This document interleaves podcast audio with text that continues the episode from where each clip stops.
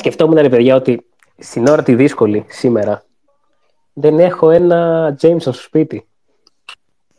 Jameson να το κάνεις; Έχω Jameson πίνω, Black Barrel. Πρέπει, δεν δεν σου έχει μάθει τίποτα. Ιρλανδικό ουίσκι, δηλαδή. Από πού να ξεκινήσεις; Δεν θέλω τέτοια τώρα. Έτσι, θα φύγω.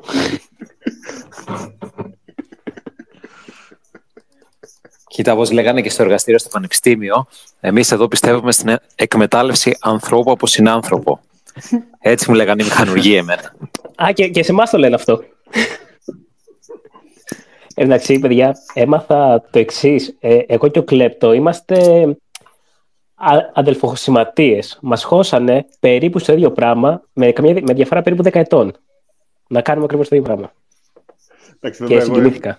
ναι, εγώ ήμουν πολύ, για πολύ λίγο. Να, κάνετε να, να πάρετε κουλούρια από το Σύνταγμα, δεν λες τι όμως.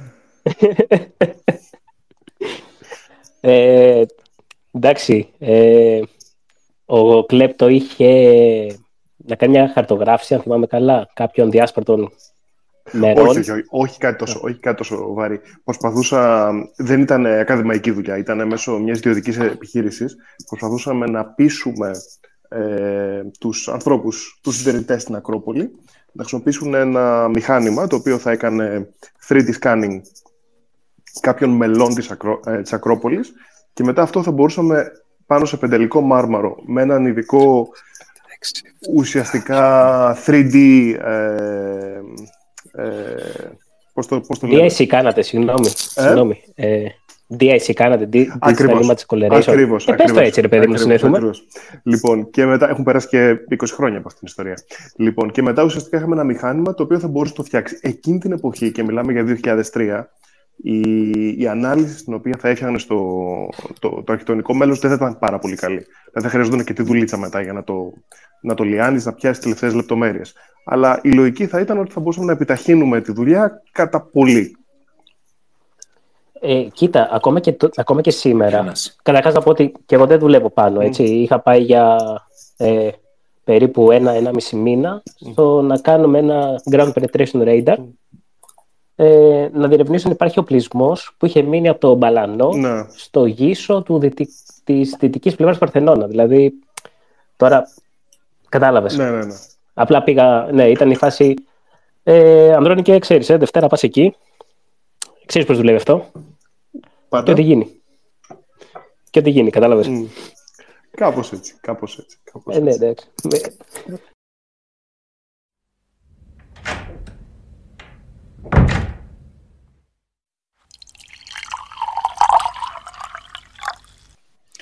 Λοιπόν, όπως είχαμε πει, θα καλούμε κάθε δεύτερη Τετάρτη και κάποιον φίλο ειδικό που κατέχει ένα αντικείμενο πάνω σε επιστημονικές βάσεις. Και όπως το είχαμε συζητήσει, ήξερα φυσικά ότι ο Ανδρώνικος, γιατί είμαστε καλοί φίλοι, ήξερα ότι ο Ανδρώνικος ε, τελειώνει το διδακτορικό του αυτή την περίοδο, το οποίο διδακτορικό του έχει άμεση σχέση με την ε, αναστήλωση της Ακρόπολης. Αλλά όλα αυτά μπορούν να είναι πολύ τεχνικά, πολύ ειδικά και να μην ενδιαφέρουν ε, το ευρύ κοινό. Μέχρι που ένα βράδυ όπως τα πίναμε, εντάξει, ξέρουμε όλοι συνήθως τι συζητάμε οι άντρες όταν πίνουμε σε μια μπάρα, τα βαθιά νοήματα της ζωής. Εκείνο το βράδυ ξεκινάει ο Ανδρώνικος και μου μιλούσε για την Ακρόπολη. Ενώ θα μπορούσε κάποιος να θεωρήσει ότι θα ήταν κάτι, δεν ξέρω, δευτερεύον, παρενθετικό κτλ. Τελικά ήταν μια συναρπαστική συζήτηση ε, και γιατί το κατέχει, όπως είπα, σε επιστημονικές βάσεις, αλλά και γιατί έχει ενδιαφέρον ως ερασιτέχνης με την θετική έννοια του ερασιτεχνισμού, αυτού που είναι, του ανθρώπου που είναι εραστής κάποιου θέματος. Και έτσι λοιπόν έχουμε εδώ πέρα τον Ανδρώνικο. Τώρα ο πρώτος μας καλεσμένος σε αυτή τη σειρά συζητήσεων, όπου στο επίκεντρο είναι κάποιος φίλος ειδικός που κάνει την εισήγησή του και μετά θα δεχτεί τις ερωτήσεις μας, όπως και τα σχόλια των φίλων που μας ακούνε. Ανδρώνη και καλώς ήρθες. Καλώς σας βρήκα. Ευχαριστώ πάρα πολύ που με καλέσατε. Ελπίζω να μην σας εκθέσω. Ε, Να μας εκθέσεις. Δεν θα μας εκθέσεις. Λοιπόν, Όχι περισσότερο από σου εκθέτω. Για να ξέρετε. Λοιπόν. Θέλω, δυσκολεύομαι πάρα πολύ, επειδή είμαι αρκετά θηρόστομο και το ξέρουν τα παιδιά που βγαίνουμε συχνά μαζί, ότι δεν γίνεται να μιλήσω. δηλαδή στις 10 κουβέντες μου, οι 12 είναι ε, άνω το 18. Ε, δυσκολεύομαι πάρα πολύ στο να κρατήσω αστρωτό λόγο που μπορεί να μας ακούσουν και παιδιά. Θα κάνεις μια εξάσκηση. Ανδρώνει και, ανδρώνει και κάνει μια προσπάθεια γιατί τον βλέπω τον Ταλάι να κατεβάζει αυτός καντήλια όταν θα πάει να σηκώσει το podcast. Έτσι. Το βλέπω για explicit. Ε. ε παιδιά, κάτι. Δεν, δεν έχω προβλήματα. Κάτι λέει άμα είναι explicit για παιδιά. Δεν λέει, εγώ βάζω ότι δεν είναι explicit για παιδιά, οπότε Εντάξει, Ελπίζουμε να μην φύγει κανένας. Ούτε κόβεται κάτι, παιδιά. Το άλλο που έχουμε να πούμε είναι ότι από τις συζητήσεις δεν κόβεται κάτι στο μοντάζ. Ανεβαίνει ακριβώς έτσι όπως αυτούσιο και είναι διαθέσιμο σε όλους. Έτσι μπορείτε να κατεβάσετε το podcast, το κανάλι στο YouTube. Μόνο τα αρχικά και το testing testing κόβεται. Όλα τα άλλα είναι ακριβώς τα ίδια. Ε, λοιπόν, τι ήθελα να πω τώρα. Α, ναι. Καταρχάς να ξεκαθαρίσω ότι δεν είμαι πολιτικός μηχανικός και δεν είμαι και αρχαιολόγος. Εγώ ασχολούμαι περισσότερο με το non-destructive testing όσον αφορά κάποια κάποια, κάποιες γεωμετρίες δοκιμίων, οι οποίες προσωμιώνουν ε, ε, κάποια αναστηλωτικά ε, πληρώματα, ας πούμε, στο, στο εργοτάξιο, στην Ακρόπολη. Οπότε εγώ ασχολούμαι περισσότερο με τη στατιστική φυσική και τον έγκυρο προσδιορισμό, ας πούμε, της κατάρρευσης αυτών των δοκιμίων. Να το ξεκαθαρίσω αυτό, οπότε μην μου στείλετε καμιά ερώτηση του στυλ ε, που άπτεται σε πεδίο πολιτικού μηχανικού. Δεν θα απαντήσω γιατί δεν θέλω να. δεν είναι στο επιστημονικό μου πεδίο. Ε, η συζήτηση που είχαμε κάνει με τον Κλέπτο ήταν να αναφερθούμε αρχικά για μια ιστορική αναδρομή όσον αφορά κάποιες καταστροφές της Ακρόπολης. Κάποιες σημαντικές καταστροφές.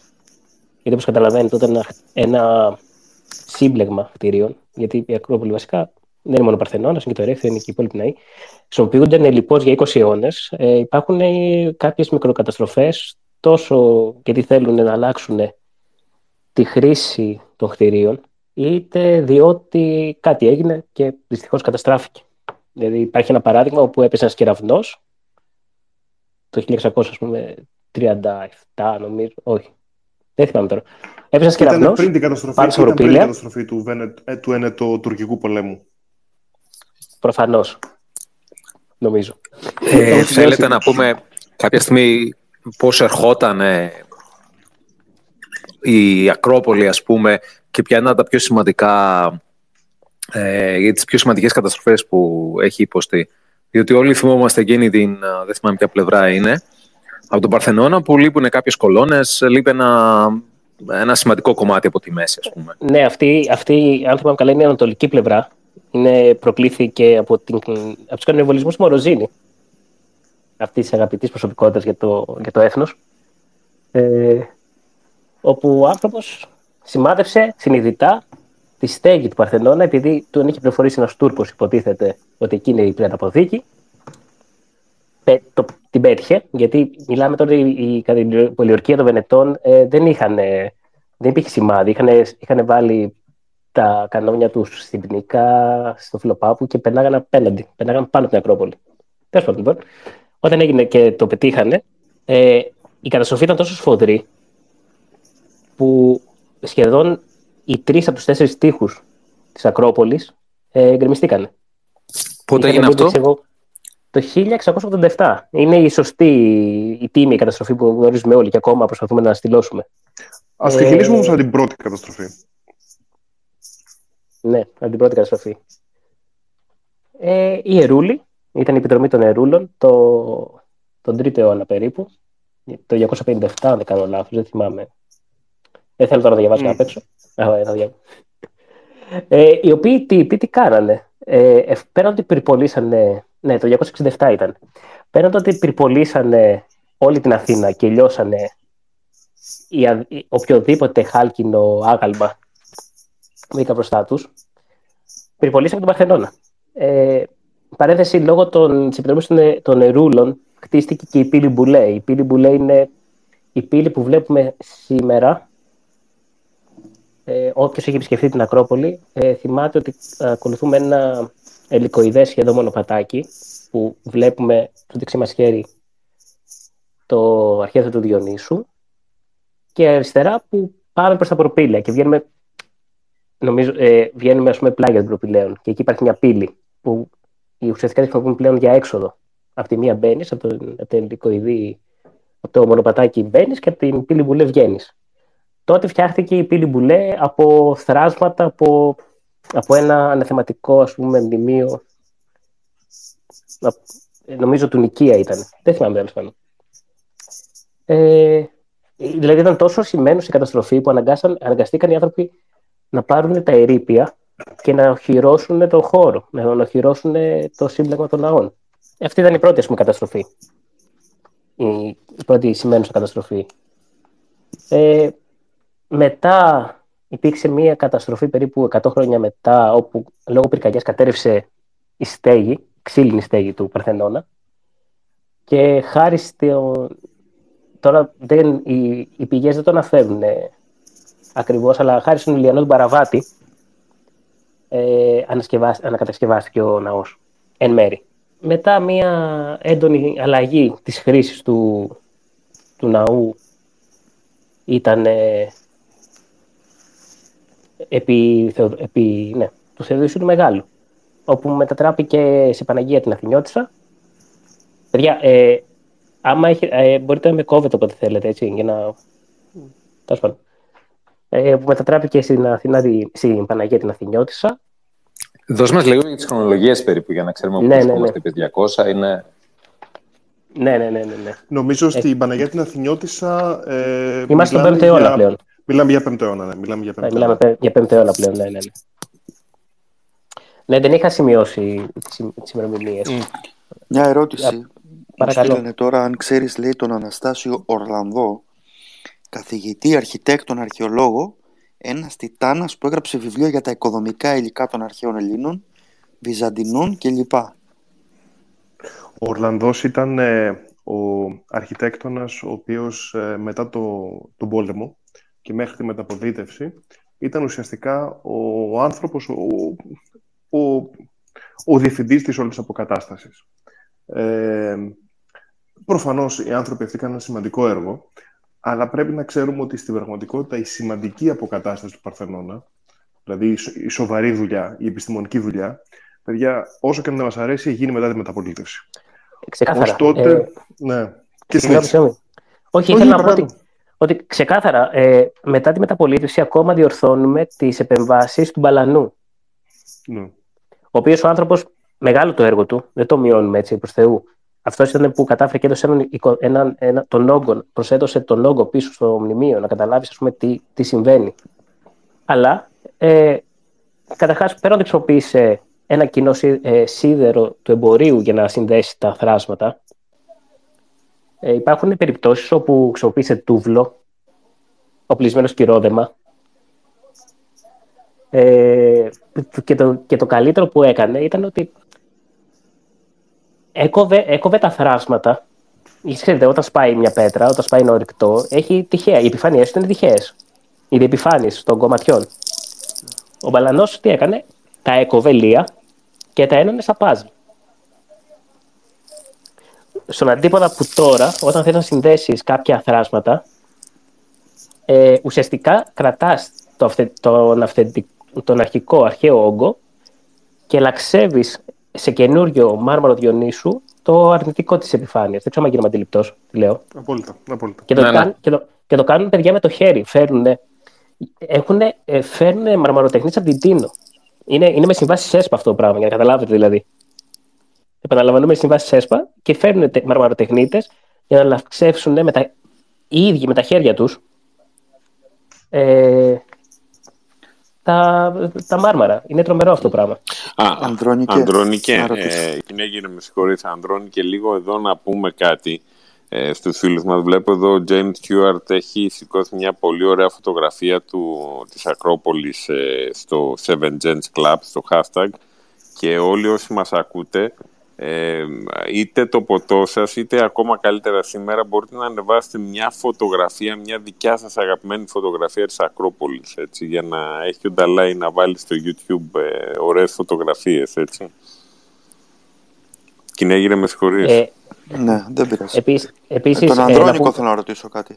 Πάντως, Ναι, πριν ναι. ξεκινήσουμε, ας, ας τον αφήσουμε να τελειώσει λίγο τις βασικές καταστροφές πάνω στο μνημείο. Ε, επί της καταστροφής τώρα θέλω να ρωτήσω. Μμ. Ανδρώνικε, η, κάθε φορά που κάνουν ανα, ανακατασκευή ε, προσπαθούν να φτιάξουν ξανά το ναό από την αρχή ή ένα κομμάτι μικρό ίσα να φαίνεται ότι θυμίζει εκείνο το κομμάτι, το παλιό, το παλιό εαυτό του ναού; Καταρχάς ε, δεν επιχειρούν να, να επαναφέρουν τον ναό όπως ήταν στα θηρανίξια του. Αυτό να το ξεκαθαρίσουμε. Δηλαδή αυτό κάνουν στην Κίνα. Βρίσκουν κάτι παλιούς κατεστραμμένου ναού και τους σηκώνουν πάλι λες και ανοίξαν εχθέ. Εδώ προσπαθούν να αναδείξουν την, το αρχαίο οικοδομικό υλικό και να, αντιληφ- και να δείξουν στο, να- στο, στους επισκέπτες ε, τον όγκο των μνημείων. Την, τε- προφανώς την τέχνη, προφανώς το, μεγα, βασικά το, τη μεγαλοπρέπειά τους. Αλλά το πρόβλημά τους δεν είναι να το φέρουν ε, όπως ήταν ε, όταν περπάτησε ο Περικλής, ας πούμε, στα εγκαίνιά του. Υπάρχει, υπάρχει μια, κατασκε... μια, πλ- μια πιστότατη κατασκευή του Παρθενώνα στο Νάσβιλ. Δεν ξέρω αν το ξέρετε. Το ξέρω, αλλά είναι όντως πιστή. Υποτίθεται ότι είναι η πιο πιστή που μπορείς να έχεις. Μμ, Ε, οκ. Να πω ότι νομίζω ότι έχουν προσπαθήσει να κάνουν και ανακατασκευή στο Εδιμβούργο, αν δεν κάνω λάθος. Έχουν κάνει και μάλιστα ε, στη Σκωτία κάπου και μάλιστα το λέγανε η τρέλα κάποιου πολιτικού εκεί πέρα, το είχα δει, ότι προσπάθησε να μιμηθεί τον Παρθενώνα. Νίτσε δεν κάνει λάθος. Έτσι είναι. Έτσι όπως το λες είναι. Ναι, Νίτσε. φαντάζομαι όμως ότι αυτό πρέπει να ήταν 18ο-19ο αιώνας. Οπότε φαντάζομαι με. ή 19ο αιώνας, όχι 18ο, 19ο αιώνας. Οπότε Ναι, φαντάζομαι πρόσφατα. με άλλα μέσα και με πολύ. και ίσως όχι κάτι πιστό. Θα ήταν αδύνατο να, να κάνουν κάτι πραγματικά πιστό. Γι' αυτό ρώτησα για τον Άσφιλ. Ναι. Και κάτι άλλο να πω πάλι πιο στρατιωτικό, ότι από την Ρωμαϊκή κατοχή και μετά ε, η Ακρόπολη έπαψε να είναι ένα οχυμα- οχυρα, οχυρωματικό έργο. Ε, ήταν καθαρά έργο λατρείας. Ε, δεν είχε καμία προστασία από οποιονδήποτε έφτανε στην Αθήνα. Αν έφτανε στην Αθήνα μπορούσε να μπει και στην Ακρόπολη. Ξεκάθαρα, ήταν, ήταν free real estate. Γι' αυτό και, γι αυτό και η επιδρομή των νερούλων ήταν, ήταν, πώς το λένε, σημα- ήταν σημαδιακή η καταστροφή. Γιατί τότε αναγκαστήκανε να κλείσουν τα προπήλαια. Να φτιάξουν, ας πούμε, μια δεύτερη πύλη, έτσι ώστε να προστατευτούν. Και η ενίσχυση των οχηματικών έργων, ε, τη- βλέπετε ότι θα δείτε βασικά σταδιακά ότι αρχίζει και εντείνεται σε ένα σημείο που η Ακρόπολη φτάνει επί, επί φραγκοκρατίας και μέχρι την, κα- μέχρι την κατάληψη από Οθωμανούς, αλλά και, με, και, με- και επί Οθωμανών, να είναι ένα, ένα κάστρο. Τίποτα άλλο. Ένα μεσονικό κάστρο. Όπου μέσα είχε τη φρουρά του, ε, έμενε, έμενε ο διοικητής της πόλης, είχε ιερατείο, είχε, για- είχε για, γιατρούς, είχαν περικλείσει, τα, τα, είχαν περικλείσει τις πηγές του, του βράχου σε, σε, μια, δεύ- σε μια δεύτερη εξω- και εξωτερική ας πούμε, πε- πε- ε, εξωτερικό τείχος που λεγόταν ριζόκαστρο. Γενικά άλλαξε, άλλαξε η χρήση του Παρθενώνα. Άλλαξε βασικά η χρήση της Ακρόπολης. Από μνημείο έγινε οχυρό. Γιατί δεν υπήρχε άλλο, άλλο φυσικό χηματικό έργο στην Αθήνα; Πότε έγινε αυτό περίπου, μετά την, Ποιο; ε, μεγάλη, την πρώτη επιδρομή, το 200-300. Ε, ξεκινήσανε ναι, επί, επί Ερούλων που αρχίζαν τα πρώτα οχημα- οχυρωματικά και εντάθηκε επί Φαγκοκρατίας. Γιατί ο κόσμος δεν περνούσε καλά στην Αθ- σε Αττικοβιωτία επί Βυζαντινών χρόνων. Το ξέρετε καλύτερα, έτσι. Δηλαδή, όποιος ήθελε περνούσε. Ναι, δεν υπήρχαν οχυρά τότε. Ε, Δεν υπήρχε τίποτα. Φλαταδούρα. Ακριβώς. Τέλος πάντων. Ε, ναι, τέλος πάντων. και τι λέγαμε, ότι όντως ε, τα, πιο, σι- τα πιο σημαντικά αναστηλωτικά έργα γίνονται μετά τη μεταπολίτευση. Και επειδή υπάρχει, υπάρχει σοβαρή έρευνα, δηλαδή ακόμα και το κονίαμα που χρησιμοποιούν για να συνδέσουν καινούριο με παλιό μέρος, που ε, ε, το βλέπεις και λες είναι εντάξει, ένα λευκό τσιμέντο Portland. Βάζουν μέσα και άμμο χαλαζία, ξέρω εγώ, για να, για να, μπορεί, να, για να μπορεί να καταραίει πρώτο και να μην συμπαρασύρει μαζί του το σύνδεσμο. Ή να, συ- να συμπαρασύρει, ξέρω, τον όγκο του μαρμάρου που συνδέει, που κρατάει συνδεδεμένο. Τέλος πάντων, ε, γι' αυτό η... Αυτό θέλω να πω ότι έπιασε. δεν είναι τόσο εύκολο πλέον. Α, οπότε αυτό που λες είναι ότι φροντίζουν το κονίαμα να είναι σχετικά χαμηλής αντοχής, έτσι ώστε αν γίνει οποιαδήποτε, αν βρεθεί υποθλίψη, ας πούμε, να καταρρεύσει πρώτα το κονίαμα και να μην παρασύρει το, να μην ε, μεταφέρει τις, ε, ε, Τις τα, τάσεις. τα στρέση, τις τάσεις, στρέσεις. Προσπαθούσα να σκεφτώ, προσπαθούσα να σκεφτώ ποιο είναι, πώς λέγεται το στρες στα ελληνικά. Για όνομα του Θεού. Ου, ναι, εμείς στα Αμέρικα έτσι τα λέμε, stresses. Ναι, ναι, ναι, χέστα. Ε, Τάσεις παραμορφώσεις. λοιπόν, ακριβώς να μην μεταφέρει τις τάσεις στο, ε, στην πέτρα. Ναι, ε, και μάλιστα, προσέξτε τώρα το ωραίο. Ο Μπαλανός είχε επιλέξει συνειδητά να χρησιμοποιεί συνδέσμους μεταξύ, μεταξύ των όγκων μα- μαρμάρου. Ε, συνδέσμους, οκ, σίδηρου ήταν, πλέον είναι τιτανίου, αλλά σε σχήμα ε, γιώτα. Γιώτα καλλιγραφικό, ξέρετε, που είναι, που είναι το Μμμ. καπελάκι πάνω και το καπελάκι κάτω. Διπλό ταυ. Διπλό ταυ. Διπλό ταυ, ευχαριστώ, ναι. Ε, το οποίο ξέρεις, με, με το που καταρχάς, οκ, σηκώνει γύρω στα 20, μέχρι τα- εμείς το, το, το φτάνουμε στα 24 κιλονιούτων για να σπάσει Μμμ. σε, σε ένα πείραμα διάτμισης, αλλά σου διαλύει, όλο, σου διαλύει τους όγκους. Ναι. Και κινητό και κινητό μέρος σου διαλύει. Πλέον επιλέγουν ε, άλλους, άλλες γεωμετρίες τύπου TAF, ε, τύπου ε, P ή, ή κανονικό TAF εξωτερ, ή διπλό TAF εξωτερικά όμως συνδεδεμένο, όπου έχεις μόνο τέσσερις πύρους που εφάπτονται στις επιφάνειες, δε- που μπαίνουν μέσα στις επιφάνειες, δεν έχεις όλη τη σύνδεση στην εγκαρ- μέσα, στη, μέσα στο αυλάκι. Έτσι ώστε να λυγίσει ο πύρος, που είναι τιτάνιο, το οποίο θα, επανα- θα το επαναφέρει, θα, θα επανέλθει μόνο του, ξέρω εγώ μετά, ε, και, να, και να διατηρήσει την πέτρα. Το, το πρόβλημά τους είναι ότι δεν μπορούν να διατηρήσουν την πέτρα σε ορισμένε σε ορισμένες εφαρμογές. Δηλαδή, α, του μπαλανού το μεγάλο έγκλημα ήταν αυτό. Ότι έβαλε απλώ σίδερο, το οποίο οξυδώθηκε, διωγγώθηκε και έσπασε τα μάρμαρα. Τα αυθεντικά μάρμαρα. Ναι, να, πούμε, να πούμε ότι ο Βολανός θα έπρεπε να ξέρει καλύτερα. Έτσι, ήταν ένας σοβαρός μηχανικός, αλλά μιλάμε τώρα για τις ηρωικές εποχές της, ε, της αρχαιολογικής αποκατάστασης. Ε, Μιλάμε τώρα- Για, μιλάμε για Σλίμαν, Κνωσός και δεν συμμαζεύεται, όπου ο καθένας έκανε ό,τι ήθελε. Δηλαδή, άπαξ και είχες αποκτήσει μια τέτοια θέση, ε, μετά ήσουν ο, ο, ο Θεός. Δεν Εντάξει, πρόκειται επίσης ποτέ να, κανείς να αμφισβητούσε. σκεφτούμε κιόλα. Να σκεφτούμε ότι μιλάμε τώρα για τις εποχές 43 με 45. Μμ. Ή Δηλαδή, ήταν 30 ή 20. Ε, Επικά- εντάξει, Εντάξει, ήταν, είχαμε ήταν και σε, πο- σε πολύ πρώιμα, πρώιμη φάση αρχαιολογία. Ακριβώς. Και, το- και το πρόβλημά τους ήταν περισσότερο να, να μην πέσει τον ντουβάρι. Δηλαδή, επειδή μιλάω με παιδιά από πάνω που δουλεύουν, με πολικού μηχανικούς, λέει ότι το πρόβλημά τους ήταν να μην πέσει τον ντουβάρι. Ο άνθρωπος το στερέωσε για να μην πέσει. Δεν τον ενδιαφέρε δηλαδή η- η αισθητική αποκατάσταση. Θα υπήρχε μια αισθητική ας πούμε, αναβάθμιση, διότι όταν είναι όλα κάτω στο πάτωμα και θα δεις πάνω σε ένα ντουβάρι, θα, ναι, θα πεις ναι, κάτι έγινε. Και επίσης Α, δεν, ή α. έμπαι- μπαίναν σε τυχαίες θέσεις, να ξέρετε, τα μέρη που έβρισκε τα διάσπαρτα κάτω. Σπόνδυλοι οι οποίοι απλά τους ψαμολογούσε τυχαία χωρίς ιδιαίτερα να, να σχολιάσουν. Ναι. Ό- όταν λέμε σπόνδυλους εννοούμε ουσιαστικά κομμάτια από κολόνες τις οποίες ήταν, ε, τις είχε βρει κάτω και τις ξανασυναρμολογούσε τυχαία, σαν μια κολόνα; Τυχαία σαν μια κολόνα. Και ξαφνικά ε, έβλεπες, έβλεπες κομμάτια τα οποία ξέρω, ήταν στο πάτωμα, που ήταν και το δάπεδο, να βρίσκονται πάνω στο άιτομα. Και λες, τι έγινε τώρα, ξέρω. εγώ. Αλλά ήταν Αντρώνη. Γεωμετρίες. Ήταν Αντρώνη, γεωμετρίες και συμβατές, ναι. να σε ρωτήσω λίγο, έχουμε στο hashtag έχουμε τη δυνατότητα όσοι μας ακούν να, να, να δώσουν τα ερωτήματά τους και ευχαριστούμε για τις ωραίες φωτογραφίες που σηκώνετε. Ε, η- ο, ο Σάμι ρωτάει αν υπάρχει κάποια καλλιτεχνική απεικόνηση του end product της ε, τωρινής προσπάθειας αναστήλωσης, δηλαδή αυτό που θα, θα έχουμε στο τέλος, ας πούμε. Υπάρχει κάτι τέτοιο; Νομίζω πως δεν υπάρχει. Τέλος πάντων, εγώ δεν έχω βρει. Ή δηλαδή πα- πα- πάμε και βλέποντας και κάνοντας θα πούμε αναστηλώνουμε το, το μνημείο με ό,τι υλικά έχουμε και όπως μπορούμε να το φέρουμε σε μια Όχι. κατάσταση. Συγγνώμη, συγγνώμη. Δεν είναι με ό,τι υλικό έχουμε. Η η αναστήλωση του Παρθενώνα, επειδή είναι πολύ αυστηρή διαδικασία. Με τα κατάλληλα, με τα κατάλληλα υλικά. Ναι, δηλαδή, να ξέρετε, πάνω στο, πάνω στο μνημείο δεν μπαίνει, δεν μπαίνει τίποτα άλλο παρά μόνο μάρμαρο Διονύσου. Και αυτό γιατί, για, γιατί έχει τις ίδιες φυσικοχημικές ιδιότητες με το πεντυλικό μάρμαρο, που είναι το αυθεντικό μάρμαρο της, ε, του, του, του ναού. Και δεύτερον, δεν μπαίνει, δηλαδή, κοιτάνε και τα νερά.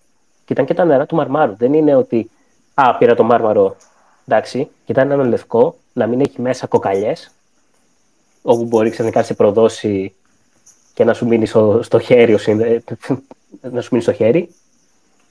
Ε, γενικά κοιτάνε ένα αρκετά ομοιόμορφο ε, κομμάτι μαρμάρου, με τα νερά του βέβαια όλα αυτά, αλλά να είναι λευκό. Δηλαδή παίρνουμε πολύ ακριβό. Παίρνουμε, παίρνουμε το high, το high, high, high self. Αλήθεια. Μια Γιατί κυρία Διονύσου και όχι Πεντέλης; Πεντέλη δεν, το, ξο- δεν εξορίζεται πλέον. Δεν έχει σταματήσει να εξορίσεται εδώ και δεκαετίες. Οκ. Ε, το Γενικά μόνο η, που- η επιστροφή στη μονολυθικότητα, το μνημείο, το, ο, ο, ο σκοπός του είναι να επανέλθει ή να φύγει οποιοδήποτε ξένο υλικό πέραν των απαραίτητων. Δηλαδή μέσα ακόμα έχουμε τούβλο κάπου. Ακόμα υπάρχουν σημεία με τούβλο. Εσωτερικά. Πρέπει να φύγει αυτό το πράγμα. Πρέπει να στερεωθεί και τα λοιπά. Δεν είναι. Ε, έχω την εντύπωση, μπορεί να κάνω λάθος, ότι όταν σε 10-15 χρόνια φύγουν οι σκαλωσιές, αυτό που θα δούμε στο τέλος, πιθανόν να μην είναι τραγικά διαφορετικό από αυτό που βλέπουμε τώρα.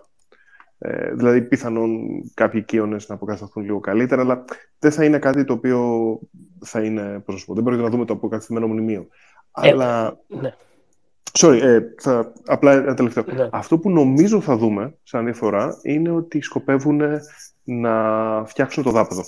Γιατί αυτή τη στιγμή σε πάρα πολλά σημεία βρισκόμαστε στο φυσικό έδαφος, στο φυσικό βράχο. Ε, ο, Παρθε- ο, η Ακρόπολη, το όλο σύμπλεγμα δεν ήταν έτσι. Ε, είχε διαφορετικά επίπεδα ε, και αυτή τη στιγμή ουσιαστικά βλέπουμε τα θεμέλια του Παρθενώνα σε κάποιο σημείο. Ε, ο Παρθενώνας τουλάχιστον θα προσπαθήσουν να, να επιχωθεί ε, ένα σημαντικό κομμάτι και να δούμε αυτές τις διαφορετικές ταράτσες πάνω, πάνω στο, στο μνημείο. Ναι, ναι, ναι. ναι. ναι συμφωνώ. Ε, συγγνώμη, κοιτούσα λίγο. Κοιτούσα μια φωτογραφία που έβλεπα που ανέβασε ο, ο Γιάννης ο Φελεμέγκας στο, στο, στο hashtag. Αλλά ναι, σε αυτό έχεις δίκιο ότι ακόμα δεν έχει αποκατασταθεί ο περιβάλλον χώρος γιατί, γιατί ένα, από τα σημαντικ- ένα από τα σημαντικότερα ήταν ότι υπήρχε ακόμα, ήταν ακόμα η αναστήλωση των διασπάρτων εν εξελίξη.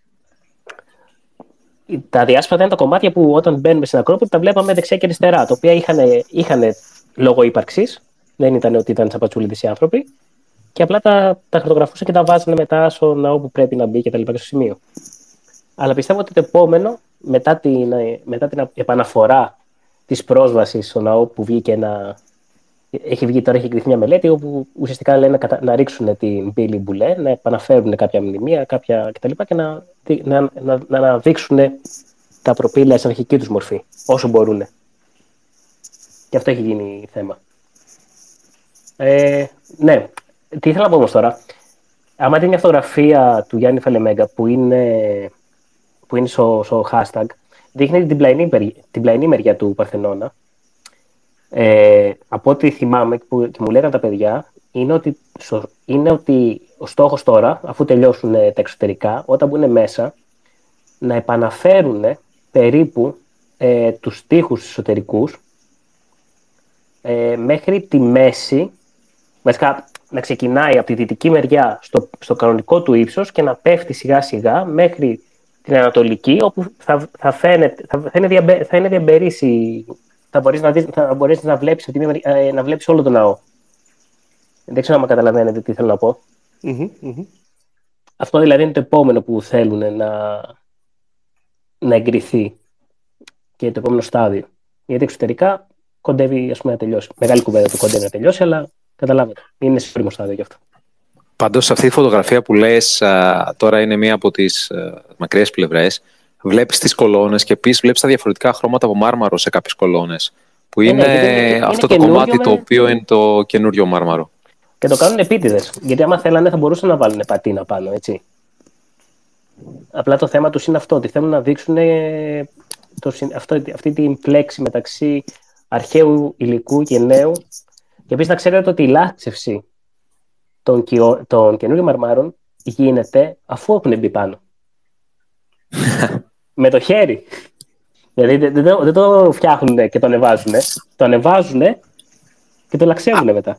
Αυτό πάντως πρέπει να είναι πολύ περίεργο το θέμα, ότι θα είμαι λίγο υπερβολικός, ότι έχεις, την, κο- έχεις το Κίωνα, έχεις ένα τετράγωνο κομμάτι και έχεις έναν α, καημένο κύριο από την Τίνο που αρχίζει τσίκι τσίκι τσίκι τσίκι, το τετράγωνο να το κάνει σπόνδυλο ας πούμε και να Ναι, είναι παιδιά. ο Κίωνας ολόκληρος. Αυτό είναι. Και είναι, είναι άκρο διδακτικό. Δηλαδή. Τι, εντάξει, τέλος πάντων, έχει κάτι παραπήγματα κοντά στον Παρθενώνα που είναι τα γραφεία των, τεχνη- των τεχνητών και των μηχανικών. Και ξέρετε, που πάνε τα γραφεία από κάτω είναι οι τεχνίτες προφανώς. Και σ- που λαξεύουν το μάρμαρο.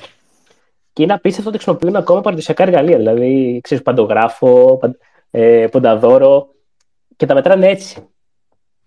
Δεν είναι, ο είναι ε, Εξήγησε τι είναι ο παντογράφο, γιατί ίσως ακούγεται λες, και είναι κάποιο περίπλοκο μηχάνημα, ενώ στην πραγματικότητα είναι κάτι πάρα πολύ απλό. Ε, ρε παιδιά, απλά θέλω να αποδω... πώς μπορείς να αποδώσεις 3D. Είναι, είναι βασικά σαν κάνεις ξεπατικοτούρα, συγγνώμη το λέω έτσι, τη μία επιφάνεια πάνω στην άλλη. Αλλά θες, πέραν των διαστάσεων του χ, του χ και του ψ άξονα, θες και το z, θες και το ύψος, θες και την αυλάκωση. Και ουσιαστικά παίρνεις, έχεις ένα σαν διαβήτης, είναι τριπλός, που το βάζει σε μία επιφάνεια την αρχική, το βάζει στην καινούρια και αρχίζει και αντιγράφεις, ας πούμε, αυτά τους δείκτες, το, το, το βάθος, και το, δεν είμαι πολύ καλός στην εξηγώ, δεν ξέρω αν το έχετε καταλάβει. Ε... Μια χαρά τα λες, μην αγχώνεσαι. Αυτό είναι δηλαδή. Απλά είναι παραδοσιακά εργαλεία. Αυτά υπήρχαν. Ε, παίζει οι ίδιοι. Ο, ο Φιδία, ας πούμε, να χρησιμοποιήσει το ίδιο πράγμα. Πώς είναι να δουλεύει εκεί πάνω; Δεν ξέρω τώρα αν ήταν θεωρητικό. Θεωρητικό δεν είναι. Δοκίμια επεισόδια Αλλά το να δουλεύει εκεί σε αυτό τον. Δοκίμια έχω σε εργαστήριο. Πάνω είχα το ραντάρ στο χέρι. Παιδιά, είναι, είναι μαγευτικό. Δηλαδή, πρέπει να, πρέπει να, ξε, πρέπει να ξεχνάς που είσαι για να δουλέψεις. Γιατί, τι θέλω να πω; Εκεί στο γύσο που δούλευα εγώ, είχε μια τρύπα. Όταν θες να κάνεις να κάνεις μια 3D απεικόνηση με το ραντάρ, πρέπει να πας από πάνω, από κάτω και, και από το πλάι. Εντάξει, φανταστείτε. Και αφηρημένος κατεβαίνω σε αυτή την τρύπα, γιατί ήταν σπασμένο. Δηλαδή, και πάτησα πάνω σε ένα μάρμαρο, σε μια εσοχή. Ξέρω, τι με νοιάζει εμένα πάτησε για να, για να περάσω από πάνω, γιατί είχα τον κάναβο, κρατούσα τον κάναβο με ένα χέρι και από πάνω το ραντάρ, που είναι σαν αυτοκινητάκι. Και μου λέει τώρα μια, μια, η, η προϊσταμένη ήταν των πολιτικών μηχανικών, αλλά μια πολύ καλή κυρία. Μου λέει, ε, συγγνώμη, μπορείς να πάρεις το πόδι σου από εκεί. Ε, λέω, δεν μπορώ, γιατί κρέμομαι. Δεν μου λέει, αλλά πατάς. Ξέρετε, είναι το γύρο και από κάτω είναι. Με, τι είναι, με τόπι ή ζωοφόρος. Δεν θυμάμαι τώρα λέει, είναι, ξέρεις, πατάς αυθεντικό γλυπτό, ξέρω εγώ. Δεν είναι από τα, τα τσιμεντένια που έχουμε βάλει πάνω, που τα έχουμε πάρει τα μισά στο μουσείο. Και λέω, συγγνώμη. Αλλά δεν, δεν το καταλαβαίνεις εκείνη τη στιγμή. Εκείνη τη στιγμή είναι ντουβάρια, ρε παιδί μου. Ε, πρέπει να έχεις κάποιον να το υπενθυμίζει. Επίσης έχει πολύ ωραία θέα. Και άλλο καιρό. Και άλλο καιρό. Δηλαδή ανεβαίνεις πάνω, είσαι κάτω με ζέστη και ανεβαίνεις πάνω και, και κρυώνεις. Και, και, ωραία, και ωραίο ουρανό. Ναι, ναι. Και καταλαβαίνεις τι ωραία που είναι η Αθήνα μας. Ε, ήταν κάποια στιγμή, χωρίς πολυκατοικίες, αλλά ήταν, ναι, καταλαβαίνεις λίγο. Αυτό έχουμε πει ότι θα είναι άλλο, ε, ε, άλλη συζήτηση σχετικά με την, ε, με την Αθήνα και πώς έγινε. Να με καλέσετε. Ναι, εγώ είμαι, εγώ είμαι ως πολιτικός μηχανικός είμαι της άποψης ότι ε, εντάξει, ήταν μια καλή λύση μετά τον πόλεμο για να προσφέρεις φτηνή και καλή ποιότητα κατοικία σε πάρα πολύ κόσμο και δεν τα κάναμε πολύ άσχημα. Ανεξάρτητα αν η αισθητική μας ίσως να μην ήταν η καλύτερη. Αλλά άλλοι διαφωνούν. Λοιπόν. Εγώ, εγώ δεν, είμαι, δεν μπορώ να είμαι αντικειμενικός. Είμαι γέννημα θέμα Αθηναίο. Δηλαδή. Είμαι Αθηνέζος. Το λέω, το λέω με πλήρη γνώση ότι είναι η καλύτερη πόλη. Ε, καλά, αυτό δεν είναι κακό. Απαραίτητα. Εγώ να κάνω μια ερώτηση τώρα πάλι. Βλέπω μια φωτογραφία που μας έχουν ανεβάσει τα παιδιά που ουσιαστικά είναι ένας τεράστιος γερανός, που δεν ξέρω άμα είναι γιατί ένας από τους γερανούς της αναστήλωσης, αλλά θυμάμαι εκείνο το, εκείνη την επιχείρηση για να μεταφερθούν κομμάτια από το παλιό μουσείο στο νέο μουσείο που είχε τρεις γερανούς και κατεβάζανε ξέρω εγώ, τα εκθέματα του παλιού στο νέο. Αυτό ήταν, αυτό ήταν. Ουσιαστικά μόνο τα εκθέματα ή κομμάτια που έχουν βγει από το, από το Παρθενώνα θα ξαναμπούν ποτέ μέσα ή όχι, τα έχουν αντικαταστήσει τώρα ε, με... από τσιμέντο νομίζω ή από μάρμαρο, δεν θυμάμαι τώρα. Δεν είναι... Θυμάμαι ότι είπα για μονολυθικότητα, αλλά αυτό αφορά τη δομική ακαιρεότητα του μνημείου. Δεν θυμάμαι αν αυτά είναι από, είναι από τσιμέντο. Για να μην είμαι, για να μην είμαι ασυνεπής με αυτό που λέω. Ε, δεν το, το κάνουν για να τα προστατεύσουν. Ε, ρώτησε μια κυρία χθες, μια τι κάνεις για να προστατεύσεις τα μνημεία από τις φυσικές καταστροφές. Παίρνεις ό,τι έχει αξία και τα αποθηκεύεις. Όλο έχει αξία, αλλά κάποια έχουν περισσότερο αξία. Να, Δεν ξέρω αν μια ερώτηση. Να κάνω μια ερώτηση. Το είχα σκεφτεί κάποια στιγμή ότι αρχίζουμε και αφαιρούμε πράγματα. Ε, έχω ανέβει πάνω από 100 φορές στην Ακρόπολη. ε, λόγω σημαίας. Κάθε φορά αισθανόμουν καταπληκτικά, κάθε φορά ήταν ιδιαίτερη και κάθε φορά αναρωτιόμουν ότι αυτά τα πράγματα κάποια, κάπου πρέπει να μπουν, να φυλαχθούν. Και η ερώτησή μου είναι ότι αν μπουν όλα αυτά και φυλαχθούν σε ένα μουσείο, μετά επάνω δεν θα μείνει κάτι. Ίσως θα έπρεπε κάποια στιγμή μελλοντικά να σκεφτούμε να ξαναφτιάξουμε, όπως κάνουν οι Κινέζοι, το ναό όπως ήταν στην αρχική του μορφή, με το υπάρχον οικοδόμημα προστατευμένο σε ένα μεγαλύτερο μουσείο από το συγκεκριμένο σήμερα. Δεν ξέρω αν αυτό όμως γίνεται. Δεν γίνεται με τη λογική την τωρινή. Άμα ρώταγες στον Παλανό, ε, ξέρω εγώ μάστορα, να μεταφέρω τα εκθέματα περίπου στο ύψος του κτίριου της χωροφυλακής του Μακρυγιάννη. Με γερανό, με zipline. Θα σου λέει αποκλείται. Εγώ αυτό δεν γίνεται. Μπορείς σε 60 χρόνια, σε 50 χρόνια, σε 100 χρόνια να γίνει. Η επιστήμη εξελίσσεται. Ναι, ναι. Δηλαδή... Πάντως, εγώ έχω βρεθεί σε ένα μουσείο στην Σουηδία, στη Στοχόλμη. Ε, λέγεται Βάζα Museum, που ουσιαστικά μέσα έχει μια γαλέρα. Oh, ε, ναι, ναι, ναι, ναι. Δεν ξέρω αν το ξέρετε, είναι εντυπωσιακό. Τώρα θα, ε, αυτή είναι μια γαλέρα γύρω στα 1500-1600 που δημιουργήθηκε στο παρθενικό της ταξίδι. Κάναν λάθος η ναυπηγή ε, και βούλιαξε. Και θαύτηκε εκεί στο, στα νησάκια έξω από τη Στοχόλμη, πολύ κοντά στη Στοχόλμη, ε, στο βυθό. Και την ανασύρανε κάποια στιγμή, δεν θυμάμαι ακριβώς πότε, και τη βγάλανε έξω, είναι απίστευτα διατηρημένη και φτιάξαν ένα κτίριο γύρω από το καράβι και το καράβι είναι μέσα και εκτίθεται σε συγκεκριμένες συνθήκες. Συνθήκες υγρασίας και θερμοκρασίας. Και μπαίνεις μέσα στο μουσείο, έχει, είναι έτσι λίγο, έχει ψύχρα και βλέπεις μπροστά σου μια γαλέρα στη μέση. Έτσι, είναι τεράστιο. Βλέπεις από πάνω, βλέπεις από το πλάι. Για να μπορέσουν να διατηρήσουν όσο γίνεται περισσότερο. Είναι αυτό που λες. Τώρα για τον Παρθενώνα, τι να κάνεις, πώς να το διατηρήσεις, μόνο να μην σου πέσει, έχει καταστραφεί, έχει καταστραφεί σε τέτοιο σημείο. Ε, έχουν γίνει τέτοιες καταστροφές στον Παρθενώνα και έχει χαθεί τόσο μεγάλο κομμάτι του, του κτίριου, είτε αρχιτεκτονικά μέλη, είτε, είτε γλυπτικά, τα οποία δεν είναι δυνατόν να τα ξαναφτιάξεις. Δηλαδή, αν προσπαθήσει να το ξαναφτιάξεις, θα είναι, θα είναι τελείως Disneyland. Ναι, θα είναι Disneyland. Θα είναι τελείως Disneyland. Και το θέμα είναι ότι δεν ξέρουμε κιόλας πώς να το ξαναφτιάξουμε. Δηλαδή, ε, δεν έχουμε δεν έχουμε όλοι ζωοφόρους. Δεν έχουμε απεικονίσει όλων των ζωοφόρων. Κάποιοι έχουν καταστραφεί πλήρως από τους ε, από τους, ε, ρούλους. Ε, ή τουλάχιστον εκείνη την εποχή. Ε, οπότε, τι ακριβώς θα φτιάξεις; Δεν ξέρουμε ακριβώς. Ξέρουμε ότι κάποια ήταν επιχρωματισμένα, αλλά πώς ήταν επιχρωματισμένα; Δηλαδή, βλέπεις, είναι το κλασικό, κάποιο το είχα γράψει κιόλας, ε, που με εκνευρίζει πολύ, είναι ότι όταν βλέπεις επιχρωματισμένα αρχαία μνημεία, ε, είναι λες και έχεις δώσει ας πούμε, σε ένα παιδί πέντε χρονών κάποια, κάποιους μαρκαδόρους και απλά έχει αρχίσει και βάφει κόκκινα κίτρινα μπλε. Ε, προφανώς οι άνθρωποι ήταν καλλιτέχνες. Ε, δεν ήταν έτσι τα κτίρια επιχρωματισμένα, ήταν, ε, ήταν πολύ πιο διακριτικά επιχρωματισμένο. Και, Πάντως, ναι. ε, συγγνώμη Ανδρώνικε. Όχι, πες, πες, πες, πες ε, Πάντως για τα χρώματα που λέει ο Κλέπτο, τα μάρμαρα τα οποία είναι στο Βρετανικό Μουσείο, ε, αν θυμάμαι καλά, όταν τα είχαν πρωτοπάρει, είχαν ίχνη από, ναι, ναι, όχι, όχι. από χρώμα τα οποία το ξύσανε για να το καθαρίσανε. Μα, όχι, όχι, Παιδιά, όχι, όχι, μόνο το ξύσανε, συγγνώμη. Αυτό είναι σημαντικό να το λέμε. Πήρανε, πήραν σύρμα, ναι. σύρμα και χλωρίνη. Κάτι είχαν εκεί το, τότε, τι είχαν, κάτι, ένα, ένα, ένα bleaching. Ε, ένα καθαριστικό, ναι, ναι. Ένα καθαριστικό, ρε παιδί και πήραν και τα τρίψανε. Ε, δηλαδή, ε, ναι, να θες να γιάσεις και να μην μπορείς.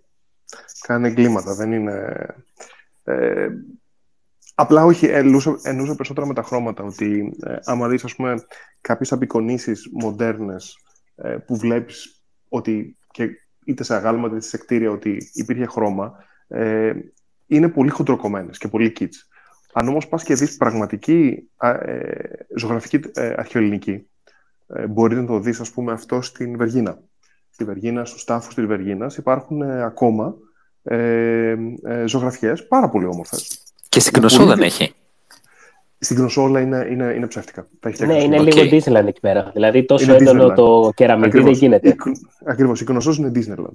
Α, αν αυτή η κριτική. Βεργίνα, αν πας όμως στη Βεργίνα, θα δεις πραγματικά υψηλής ποιότητας ε, ζωγραφική, που παρεμπιπτόντως οι άνθρωποι που το ζωγραφίσαν εκεί πέρα πιθανόν να μην ήταν καλλιτέχνες πρώτης κατηγορίας, γιατί μιλάμε για τάφους, έτσι. Ε, δεν, θα, δεν ήταν κάτι το οποίο το φτιάχνει και το έβλεπε πολλοί κόσμος. Ε, οπότε σκέφτεσαι ότι πραγματικοί μεγάλοι καλλιτέχνες που θα δουλεύανε σε κάποιο κτίριο το οποίο θα το έβλεπε πολλοί κόσμος, ε, θα μιλούσαμε για αρκετά επίπεδα παραπάνω ε, ε, καλλιτεχνίας. Οπότε δεν είναι τόσο απλά ότι ήταν υπερχρωματισμένα. Παίρνουμε κεραμίδι και το βάφουμε ας πούμε, με, με ρολό. Ε, σίγουρα ήταν αρκετά πιο, ε, πιο καλέστα. Ε, Αντρώνη και πρώτα απ' όλα ε, να πούμε ότι ο Χρήστης εδώ τότε έχει σηκώσει στο Seven Gents Club και το έχουμε κάνει retweet μερικές φωτογραφίες από τις ε, εργασίες συντήρησης και απάντησε σε μια ερώτηση που έδωσε μια ε, φίλη χθες ε, στο Twitter την, ε, της Ναυσικάς για το πώς μπορείς να προστατέψεις το μνημείο από τις φυσικές καταστροφές. Η φίλη Ναυσικά ρώτησε και εάν υπάρχει περίπτωση και πιθανότητα κάποια στιγμή να γίνει και το εσωτερικό του μνημείου επισκέψιμο. Δηλαδή να μπορείς να μπαίνεις μέσα και να, να έχεις μια αίσθηση του πώς ήταν το μνημείο στο παρελθόν. Το σκεπτικό είναι να είναι επισκέψιμο. Αλλά για να γίνει επισκέψιμο πρέπει πρώτα να ολοκληρωθούν οι εργασίες, να σταματήσει το εργοτάξιο. Δηλαδή, γιατί π.χ. Ε, νομίζω ο ναός του. Το, το ε, ναι, ε, στο Θησίο, ο ναός του Ηφαίστου, νομίζω πιο παλιά ήταν επισκέψιμος. Δεν ξέρω τώρα άμα είναι, κάποτε ήταν. Το σκεπτικό είναι να είναι, να είναι επισκέψιμο, αλλά πρέπει να σταματήσει το, να σταματήσει το εργοτάξιο. Γιατί ε, μέσα υπάρχει... θα, μπορούσες, θα, δηλαδή θα μπορούσες να κάνεις approve τον, ε, τον Γιάννη το γραμματικό. Ναι, τον έκανα, ήδη τον έκανα. Κάπου τον έχασα, συγγνώμη. Για κάποιο λόγο κάτι γίνεται. Okay, Επίσης, τέλεια. Δαλάη, αν μου επιτρέπεις να απαντήσουμε και στο φίλο μας το Σάμι, γιατί ήταν ο πρώτος που έκανε μια ερώτηση. Και για χάρη του έψαξα σοβαρή βιβλιογραφία. Θα του δώσω και τον Ντόι. Πόσο ήταν το κόστος του Παρθενώνα; Τεράστιο σκάνδαλο τεράστιο σκάνδαλο. Ε, πιστεύω ότι. Από το τρώνε. Παίζει ο Περικλής. Παίζει ο Περικλής να είπε: Ήταν και δωρεάν, παιδιά. Παίζει να το είπε αυτό το πράγμα, ξέρω εγώ, κάποια στιγμή, όταν το ρωτήσανε. Ε... Τώρα, μιλάμε, τώρα μιλάμε για το Πασό και τον Τζοχατζόπουλο της εποχής, έτσι. ε, ναι, αλλά με, όχι ναρκωτικά, σε αναβολικά. Ναι, ναι. Ε, οι τύποι δεν είχαν ιερό και όσιο. Τέλος πάντων, δεν είναι και το θέμα μας όμως.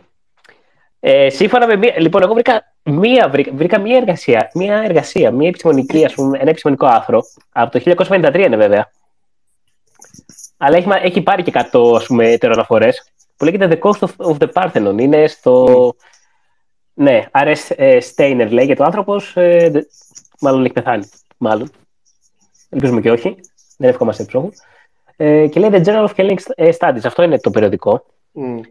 Και αυτός δίνει τώρα ένα ποσό το οποίο εντάξει, συνυπολογίζει εργατοόρες και κυβικά μαρμάρου και πόσο έκανε να πάει μέχρι απέναντι και τέλος πολλά πράγματα, όλα τα υπολογίζει και βγάζει ένα νούμερο ότι θα στήχει ο Παρθενώνας περίπου 470 ε, τάλαντα. Το οποίο σημαίνει...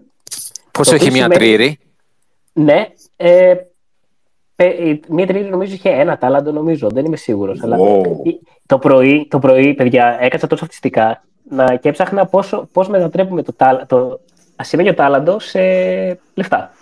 Κανονικά. Βγαίνει περίπου στα 10 εκατομμύρια, παιδί μου. Δεν είναι, είναι ποσό, δηλαδή, πολύ αστείο για αυτό που βλέπουμε. Και το λέει και ο άνθρωπος μέσα στο άθρο του. Γιατί φανταστείτε ότι 470 τάλαντα είναι περίπου 16 16 τόνοι ασίμι. Ναι, δεν είναι κάτι φοβερό. Ναι, και το πολλαπλασιάζεις, ας πούμε, το, αυτό το 16 τόνους με, με το πόσο πουλάνε τώρα το ασίμι και βρίσκεις, ας πούμε. Ναι. Προφανώς δεν έχει νόημα να κάνεις όλο αυτό, αλλά επειδή ο Σάμι είναι φίλος και, και τα λοιπά. Okay. Να το ανοίξω λίγο. Ναι, παρακαλώ. Λοιπόν, να κάνω μια προβοκατόρικη ερώτηση. Ε, όλοι μιλάμε και θεωρούμε τον Παρθενό ένα σημαντικό μνημείο. Γιατί; και θα πω δύο λεπτά. Ε, οι αρχαίοι. Υπάρχει τεράστιο ερωτηματικό κατά πόσο θεωρούσαν τον Παρθενό σημαντικό μνημείο. Ε, πρακτικά όλες οι πηγές που έχουμε ε, με ανθρώπους που μιλάνε μέχρι την ύστερη, όχι την ύστερη αρχαιότητα, μέχρι, μέχρι ας πούμε, το δεύτερο τρίτο αιώνα, οι οποίοι επισκεφτόντουσαν την Αθήνα. Ε, και έχουμε αρκετά πράγματα. Δεν είναι μόνο, προκο... Ε, δεν είναι μόνο Προκόπιος, είναι... όχι Προκόπιος, συγγνώμη, τι λέω, Παυσανίας. είναι μόνο Παυσανίας, είναι, είναι, είναι και πολλοί άλλοι. ε, που έχουν επισκεφτεί κατά καιρούς στην Αθήνα, ε, δεν μιλούσαν ποτέ για τον Παρθενώνα. Ή πολύ ελάχιστα. Συνήθως μιλούσαν ότι πήγαμε και είδαμε την Ακρόπολη και τα έργα του Περικλή. Ε, η Ακρόπολη ήταν ένα ανοιχτό μουσείο γεμάτο με ε, ε, αδριάντες, με, γεμάτο με αγάλματα. Ήταν ένα πολύ ενδιαφέρον πράγμα να δεις, αλλά ο Παρθενός δεν αναφέρεται πουθενά. Ήταν ένα ακόμα μνημείο εκείνης εποχής. Απλά σας το θέτω ότι τελικά ο Παρθενώνας σαν μνημείο είναι κάτι που έχει επιζήσει. Ε, είναι προφανώς, έχει αυτή την, τη θέση στην Αθήνα και είναι ένα σύμβολο που έχουμε αποφασίσει ότι είναι ένα σύμβολο. Αλλά κατά πόσο είναι σημαντικό είναι κάτι το οποίο έχουμε αποφασίσει εμείς, όχι τώρα, από τους Βυζαντινούς χρόνους ότι είναι σημαντικό. Ε, και πείτε μου πώς το, πώς το ακούτε αυτό. αυτό είναι, αυτή είναι η θέση πάνω κάτω του Καλδέλη στο βιβλίο Βυζαντινός Παρθενώνας που ουσιαστικά λέει ότι οι αρχαίοι Έλληνες παιδιά ποτέ δεν θεώρησαν τον Παρθενώνα μέρος των 7 θαυμάτων του κόσμου και ποτέ δεν τον θεώρησαν ιδιαίτερα σημαντικό μνημείο. Ε, συμφωνώ σε αυτό που λες. Ε, δεν είναι παρά, παράλογο αυτό που λες και, και στο βιβλίο που διαβάζω εγώ τώρα του, του, του κυρίου Κατζίνου που λέει Αθήνα 1904-1956 Είχαν αρκετά μνημεία ναι, μεταξύ ε, των οποίων ήταν και τα, ο ναός του Δία στην Ολυμπία είχαν ε, τους Δελφούς. Υπήρχε μια... Υπήρχαν, υπήρχαν ένα σωρό αρχαιολογικοί... στη Μικρά Ασία. Εγώ ναι, υπήρχαν δηλαδή... ένα σωρό αρχαιολογικοί ναι. ναοί. Δηλαδή ο Παρθενώνας ήταν ένας ακόμα αρχαιολογικός ναός. Okay. Να πω κάτι. Ε, Όποιος πάει ναι. και δει την Έφεσο θα καταλάβει ότι ο Παρθενώνας είναι ένα το ένα δέκατο. Ούτε το... Μη πω mm. λιγότερο.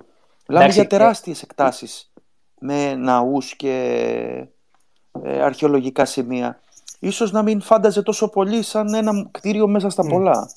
Είναι μεγαλύτερο στην αίθουσα. Είναι μεγάλη έκταση. Φυσικά δεν υπάρχει κτίριο τέτοιο, δεν υπάρχει τέτοιο κτίριο ε, όρθιο, αλλά είναι γιγάντια η έκταση. Περπατάς, περπατάς είναι περίπου 4-5 φορές η Ολυμπία. Είναι, και ακόμα δεν έχω πάει και στην Ιεράπολη, που μου είπαν ότι είναι απίστευτος ο χώρος. Είναι, είναι μικρή η Ακρόπολη, είναι μικρή σαν αρχαιολογικός χώρος. Ε, και το πρόβλημα είναι ότι τα γύρω-γύρω έχουν διαλυθεί. Ε, δεν μπορούμε να καταλάβει κάποιος ότι το 2 ήταν σκεπαστό, με χώρο ότι γύρω-γύρω υπήρχαν, ένα, υπήρχαν άλλα κτίρια. Έχουν διαλυθεί τα πάντα, έχουν κλαπεί. Τα σηκώσαν στα καράβια κάποιοι και φύγανε. και έμεινε το πάνω-πάνω, το κομμάτι μόνο. Το σημαντικό αυτό δεν ξέρω πώς δεν το σηκώσανε το σημαντικό αξιοθέατο της Ακρόπολης δεν ήταν ο Παρθενώνας, ήταν κυρίως όλα τα αναθήματα τα οποία υπήρχαν στον περιβάλλοντα χώρο. Ε, γιατί ουσιαστικά είχαν μαζέψει αιώνες αναθυμάτων, ε, το χρυσλεφάντινο άγαλμα κλπ. Ε, τα οποία βέβαια όλα αυτά είχαν καταστραφεί ε, πολύ σύντομα, δηλαδή πολύ πριν καν ε, την έλευση του χριστιανισμού.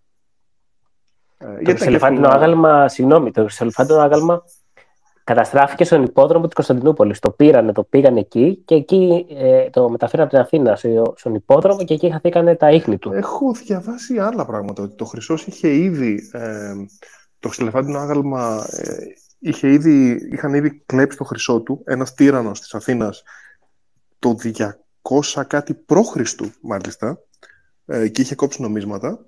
Και το ίδιο το χρυσολεφάντινο άγαλμα ε, ουσιαστικά μετά αυτό που υπήρχε μετά ήταν πιθανό να μην ήταν το ίδιο. Να ήταν συνεχής, αναπαρα... συνεχής ε, να ήταν άλλα αντίτυπα. Ναι, ναι. να ήταν απαραγωγές. Ε, ο, ο Κέλσος, ε, μάλιστα στην Αθήνα, είχε πάρει ένα από αυτά τα γάλματα όταν έκλεισε η Αθήνα σαν παγανιστικός λαός και το είχε βάλει στο σπίτι του και είχε χρησιμοποιήσει το σπίτι του σαν, σαν παγανιστικό ναό για, για τους φίλους του. Ε, δηλαδή, πολλά πράγματα είναι και αυτό είναι ίσως και το δείγμα κατά πόσο ο Παρθενώνας δεν είναι και τόσο σημαντικός. Είναι ότι πολλά πράγματα δεν ξέρουμε. Δηλαδή, mm. είπαμε για τους ε, ερούλους, παραδείγματος χάρη. Ε, υποθέτουμε, έτσι. Δεν έχουμε κάπου γραπτές πηγές ότι οι ερούλοι όντως κάψαν τον Παρθενώνα. Ε, κάποιοι λένε ότι οι Βυσιγόρθοι μετά από 100 χρόνια κάψαν τον Παρθενώνα. Δεν το ξέρουμε. Είναι, είναι εικασίες. Και πρόσεξε, δεν ήταν αυτός σκοπός ε, όλων αυτών των εισβολέων ήταν αυτός ο σκοπός να πάνε στην Αθήνα να καταστρέψουν. Έτσι. Ήταν οι τύποι, απλά πηγαίναμε και το είδαμε. Ναι, δηλαδή, ναι. κυριολεκτικά, Αν... άμα, ο, ο ναός του Ολυμπίου Διός, στη στήλη, αυτές που λέμε η στήλη του Ολυμπίου Διός, υπήρχε ακόμα, ε, που δεν θα έβλεπες. Δηλαδή πιστεύω ότι θα οχρεούσε μπροστά του Παρθενώνας. Μμ, μμ. Πολύ πιθανό. Εντάξει, σαφέστατα υπάρχουν, υπήρχαν πολύ πιο σημαντικά ιερά στην αρχαία, στην αρχαία Ελλάδα. Ο Παρθενώνας περισσότερο και η Ακρόπολη συνόλου ήταν μια δήλωση της, της ηγεμονίας των Αθηναίων. Ε, Δηλαδή, εγώ έτσι το αντιλαμβάνομαι. Το φτιάξαμε Ε, γιατί και μπορούσαμε. απλά, ακριβώς, και απλά επειδή πλέον είναι από τα λίγα που έχουν μείνει και ειδικά μείναν στον ελλαδικό χώρο και, στην, ε, και στο νέο ελληνικό κράτος, αναγκαστικά θα έπρεπε, του δώσαμε τη σημασία που έχει. Ε, απλά, το, αν το θέσουμε σε μια ιστορική ας πούμε, περίοδο κάποιων χιλιάδων χρόνων, ε, είναι λίγο πιο περίπλοκη η κατάσταση. Ε, Ναι, και πρόσεχε, ήμασταν τυχεροί, τυχεροί με την ατυχία μας, ας πούμε, γιατί υπήρχε μια χρήση, συνε- μια συνεχής χρήση του χώρου. Μμ. Δηλαδή από εκκλησία, από, από ναός, ας πούμε παγανιστικός, μετατράπη, μετατράπηκε σε... Και σ- σημαντική χριστιανική. εκκλησία. Σημαντική Ναι. εκκλησία, όχι, όχι απλά μια εκκλησία. Σημαντική εκκλησία. Ήτανε, ήτανε, ήτανε, προ- γινόταν προσκυνηματικός τουρισμός. Ε, όταν, φα- μα είναι δεικτικό το ότι ο Βασίλης Βουλγαροκτόνος, Ακριβώς, ναι. δηλαδή το ξέρεις και εσύ, Μμ. Ήρθε έφυγε, για να- μπράβο, έφυγε από, από- έφυγε από τις όχθες, ας πούμε, δεν ήταν στον, δεν, εντάξει, τέλος πάντων τώρα, έφυγε από, τα- από τη Θράκη, ας πούμε, και κατέβηκε κάτω για να προσκυνήσει. Και να πούμε ότι η Αθήνα ε, στο Βυζάντιο έχει, ε, έχει μηδενική γεωγραφική αξία, γιατί δεν, είναι, δεν οδηγεί πουθενά. Είναι δηλαδή μια μικρή Χερσόνησος, η οποία Η δεν είναι Τίνος στον της- δρόμο Η κανενός. τίνος της εποχής ήταν. Η τίνος Ναι, της δεν- εποχής. Ναι, δεν κάπως είχε- έτσι. Δεν είχε κάποια αξία, έτσι, σαν Αφού ρε να παιδιά, όταν, σταματήσεις. ρε, παιδιά, όταν, όταν ανέλαβε η Ντελαρός τη διοίκηση της Αθήνας, Μμ. τη διοίκηση του Δουκάτου των Αθηνών, πήγαν την έδρα τους στη, στη, στη Λιβαδιά. Λε- Θέλω να πω δηλαδή. Γιατί είχε καλύτερο σουβλάκι; Αυτό θα Σαφέστατα. έλεγα και εγώ για το σουβλάκι. Ε, ε, πήγανε, στη- το, πήγανε την έδρα του στη Βιωτία, γιατί μπορούσαν να το προστατεύσουν καλύτερα. Ναι, δεν είχε. Η Αθήνα δεν είχε, δεν είχε γεωγραφική αξία. Παρ' όλα αυτά είναι η καλύτερη πόλη του γαλαξία. Εντάξει, όποιο διαφωνεί μπορεί να φύγει τώρα το podcast. Για έλα κάτω, για έλα νότια να δεις. Ε, Σας αγαπάω πάρα πολύ να ξέρετε εκεί, εκεί στα, στα νότια. Βόρεια ακόμα καλύτερα. Πάντως η, Αθήνα, η Αθήνα άρχισε να παίρνει σημασία μετά την Επανάσταση, έτσι. Σιγά σιγά να μαζεύει κόσμο. Καθαρά λόγω του μπαμπά του Όθωνα, τον ξεχνάω. Ναι, δηλαδή ήταν Απλά- μέγα φυτό, μέγα φυτό ε, της αρχαιοελληνικής, δηλαδή ήταν, Σαφέστατα. ήταν nerd. Απλά- Αν δεν ήταν nerd, απλά παιδιά, να παίζει να το πούμε- είχε ρίξει ο Όθωνας. Ναι. Να, πούμε, να πούμε ότι η Αθήνα δεν ήταν χωριό που λέγανε. Έτσι. Ήταν μια μεσαίου μεγέθους Οθωμανική πόλη. 7.000 κατοίκους είχε, το οποίο- καμήλες το- και φινίκες. Το, το οποίο για Οθωμανική πόλη εκείνης της εποχής ήταν μια μεσαίου μεγέθους πόλη. Και πριν από αυτό στο Βυζάντιο ήταν μια σημαντική πόλη. Έτσι. Δεν ήταν, δεν, ήταν- η Αθήνα δεν έγινε ποτέ χωριό. Ή- Ήταν και σημαντικό πολιτιστικό κέντρο, δηλαδή πήγαινε κόσμος για να μορφωθεί εκεί πέρα. Δηλαδή- ναι, ναι. Δεν το λέω τώρα. Πήγαινε κόσμος, γι' αυτό και υπάρχουν και η Αθήνα έχει βγάλει δύο πάπες. ναι Το πάπε στο εποχή, Βατικανό. εκείνη την εποχή βγάζαμε συνέχεια πάπες. Έτσι. Όλοι, όλοι Έτσι, οι ρε πάπες φίλε. μέχρι τον, μέχρι τον 7ο αιώνα ήταν Έλληνες όλοι. Μετά πήγε κατά διάολου. Θα επανέλθουμε. Μην με κάνεις τώρα να λύσω το Μμ. σχέδιο, θα επανέλθουμε. Ναι, ναι, ναι, ναι. Αυτά είναι τα προβλήματα με τον Καρλομάγνο, αλλά ας μην, ας μην επεκταθούμε. Λοιπόν, Με ξύ- ξύνομαι τώρα, το καταλαβαίνεις, ε. ναι, ναι. Εδώ ξυνόμαστε εμείς που δεν έχουμε και Yes, τέτοιες γνώσεις. Λοιπόν, συνέχισε. Ε, δεν έχω κάτι. Ε, δεν, και δεν θυμάμαι τώρα που, που ήμασταν, που το αφήσαμε. Ε, μπήκε και ο γραμματικός μέσα. Θέλει να, θέλει να συμμετάσχει γιατί ήθελε κάτι να πει. Ναι, να, Κάποια να, στιγμή. να μιλήσει ο δάσκαλος. Δεν τον βλέπω, είναι ακόμα mute. Μάλλον δεν ακούει. Μμ. Μάλιστα. Ε, Να, να, δώσουμε, να κάνουμε μια ερώτηση εδώ πέρα. Έχουμε τον Ναι, φίλο ναι. τον Ρόνικ, τον Ρόνικ που ρωτάει, ε, μίλησε, ε, ρωτάει για σεισμούς, πόσο προετοιμασμένοι είμαστε για σεισμούς ή για όξινη βροχή; Καλά, η- η όξινη βροχή, παιδιά, έχει πλέον. Δεν θεωρείται δηλαδή κάτι. Έχει ναι, αποκριθεί πραγματικά. τελείως. Γιατί, γιατί, γιατί, έκανα, γιατί έκανα σχολική εργασία για την όξινη βροχή όταν ήμουν, ξέρω εγώ, Γιατί ήταν ένα από τα μεγάλα hit. 10. Γιατί Ε, είσαι ναι, μεγάλος. Ναι, Ο- είσαι ο- γέρος. Όλοι κάναμε. Παιδιά και εγώ έκανα. Μην γελάστε. Ναι. Δηλαδή, Εντάξει. Ε, ο φίλος ο Ρόνικ, να απαντήσω το εξής. Στην όξινη βροχή τι συμβαίνει, η- ε, πρα- μετατρέπουν, ουσιαστικά ασβεστοποιείται, μη- ε, ε, ασβεστοποιούνται τα, ε, τα άνω στρώματα του μαρμάρου. Δεν είναι κάτι, δηλαδή δεν, δεν υφίσταται αυτό πλέον. Έχουμε ρίξει τόσο πολλού αερίου ρήπους πλέον, δεν έχουμε θέμα. ναι, και Δεν νομίζω θα και, για βρέξει- τους σεισμούς, και για τους σεισμούς δεν υπάρχει σημαντικό θέμα για, το, για τον Παρθενώνα τουλάχιστον. Ε, είναι πολύ απλά, μιλάμε για ένα κτίριο με τεράστιους όγκους μαρμάρου, ε, με τεράστια στατικότητα. Ε, Δεν νομίζω ότι έχει την παραμικρή πιθανότητα να, να υπάρξει οποιαδήποτε ζημιά. Δηλαδή θα πρέπει να γίνει σεισμός που να, που να ισοπεδώσει όλη την Αθήνα για να επηρεαστεί ο Παρθενώνας. Ναι, βασικά τότε δεν θα, θα έχει φτάσει το, το νερό πάνω στον Παρθενώνα για να γίνει. Ναι, ναι, σεισμός δηλαδή, να πέσει. άμα γίνει σεισμός που να, που να επηρεάσει τον Παρθενώνα, είναι το, λιγό, το μικρότερο πρόβλημά μας εκείνη τη στιγμή. Βασικά δεν θα έχουμε προβλήματα γιατί δεν θα υπάρχουμε. Ναι, δηλαδή δεν δεν θα υπάρχει Αθήνα. Δεν είναι... ε, ναι, όταν βάζεις μία πέτρα πάνω στην άλλη, δεν πρόκειται να πέσει ποτέ. Δεν υπάρχει λόγος. Εκτός να σου ρίξουν κάποια συγκεκριμένη. από μια συγκεκριμένη πόλη. Βόμβα. Ε, κοίταξε, κοίταξε ε, ακόμα και οι, οι μπόμπες του... μπο- Οι μπόμπες. Ακόμα και τα, οι κανιοβολισμοί του Μοροσίνου του Φιλοπάπου κάνανε ελάχιστη ζημιά στο κτίριο. Ε, ο λόγος για τον οποίο έγινε η ζημιά είναι γιατί δεν έριξε απλά μία μεταλλική μπάλα, έριξε βόμβα η οποία πέρασε μέσα στην πυρεταποθήκη και τίναξε όλο το, τον Παρθενώνα. Οι, οι ίδιες οι μεταλλικές μπάλες, οι οποίες χτυπούσαν τους, τε, τους κύονες, τους κάνανε πρακτικά μηδενική ζημιά. Ε, δηλαδή χτυπούσε Επίσης, μια να- μπάλα τον κύωνα και τίποτα, οκ, εντάξει. Επίσης, να ξέρεις ότι ο το χάρασε. Μοροζίνη είχε πάρει, είχε πάρει την έγγραφη, ας πούμε, είχαν, υπήρξε απόφαση να κατεβάσει κάποια γλυπτό του Παρθενώνα. Γιατί why not; Ναι, ναι, ναι, ναι, ναι. Ναι. Και πήγαν οι αθεόφοβοι, τα κατεβάσανε και επειδή στι καλοσχέ δεν ήταν. Βασικά δεν πήγε να κατεβάσει. Ένα γάλμα του Ποσειδώνα και δύο, Κάτι και α- δύο κάτι άλογα. άλογα της Αθηνάς. Ναι, κάτι άλλο πήγε να κατεβάσει, ναι. Και τους πέσανε από τις καλοσχέ και σπάσανε. Ναι, ήταν πραγματικά, Δηλαδή κρίμα και άδικο. πραγματικά κρίμα και άδικο. Ε, γενικά η Βενετή εκείνη την εποχή ήταν στα τελειώματα και νομίζω ότι έβλεπε την ανικανότητα. Βέβαια, να πω το εξής: ότι μετά ο Μοροζίνη από την Αθήνα έφυγε και πήγε στα Χανιά που έκατσε 20 χρόνια σε πλειορκία, νομίζω, με τους Τούρκους. Δηλαδή, δεν Α, ήταν, ναι, η πολιορκία του Χάνδακα. Ναι, ναι, ναι. δηλαδή ναι, ναι, ο ναι. τύπος δεν είναι γιοτάς. Στρατιωτικός ήταν. Δεν Αυτό είχε να ακριβώς, κάνει. δηλαδή. Δεν είχε... Ήρθε να κατακτήσει μια χώρα σαν να πάμε εμείς τώρα να κατακτήσουμε μια χώρα στην Αφρική η οποία έχει ένα ντύμβο εκεί που έχουν φτιάξει οι Αφρικανοί πριν 2.000 χρόνια. Δεν τον έκαιγε και πολύ. Ακριβώς. Όχι, κοιτάξτε, να, πούμε ότι, να πούμε ότι οι σχέσεις μας με τη, Βεν- με τη Βενετία είναι λίγο πιο περίπλοκες. Κάνουμε πλάκα για τη Βενετία, αλλά ε, μετά την Κάνουμε. Οθωμανική κατάκτηση η Κάνουμε. Βενετία ήταν... Κάνουμε, κάνουμε.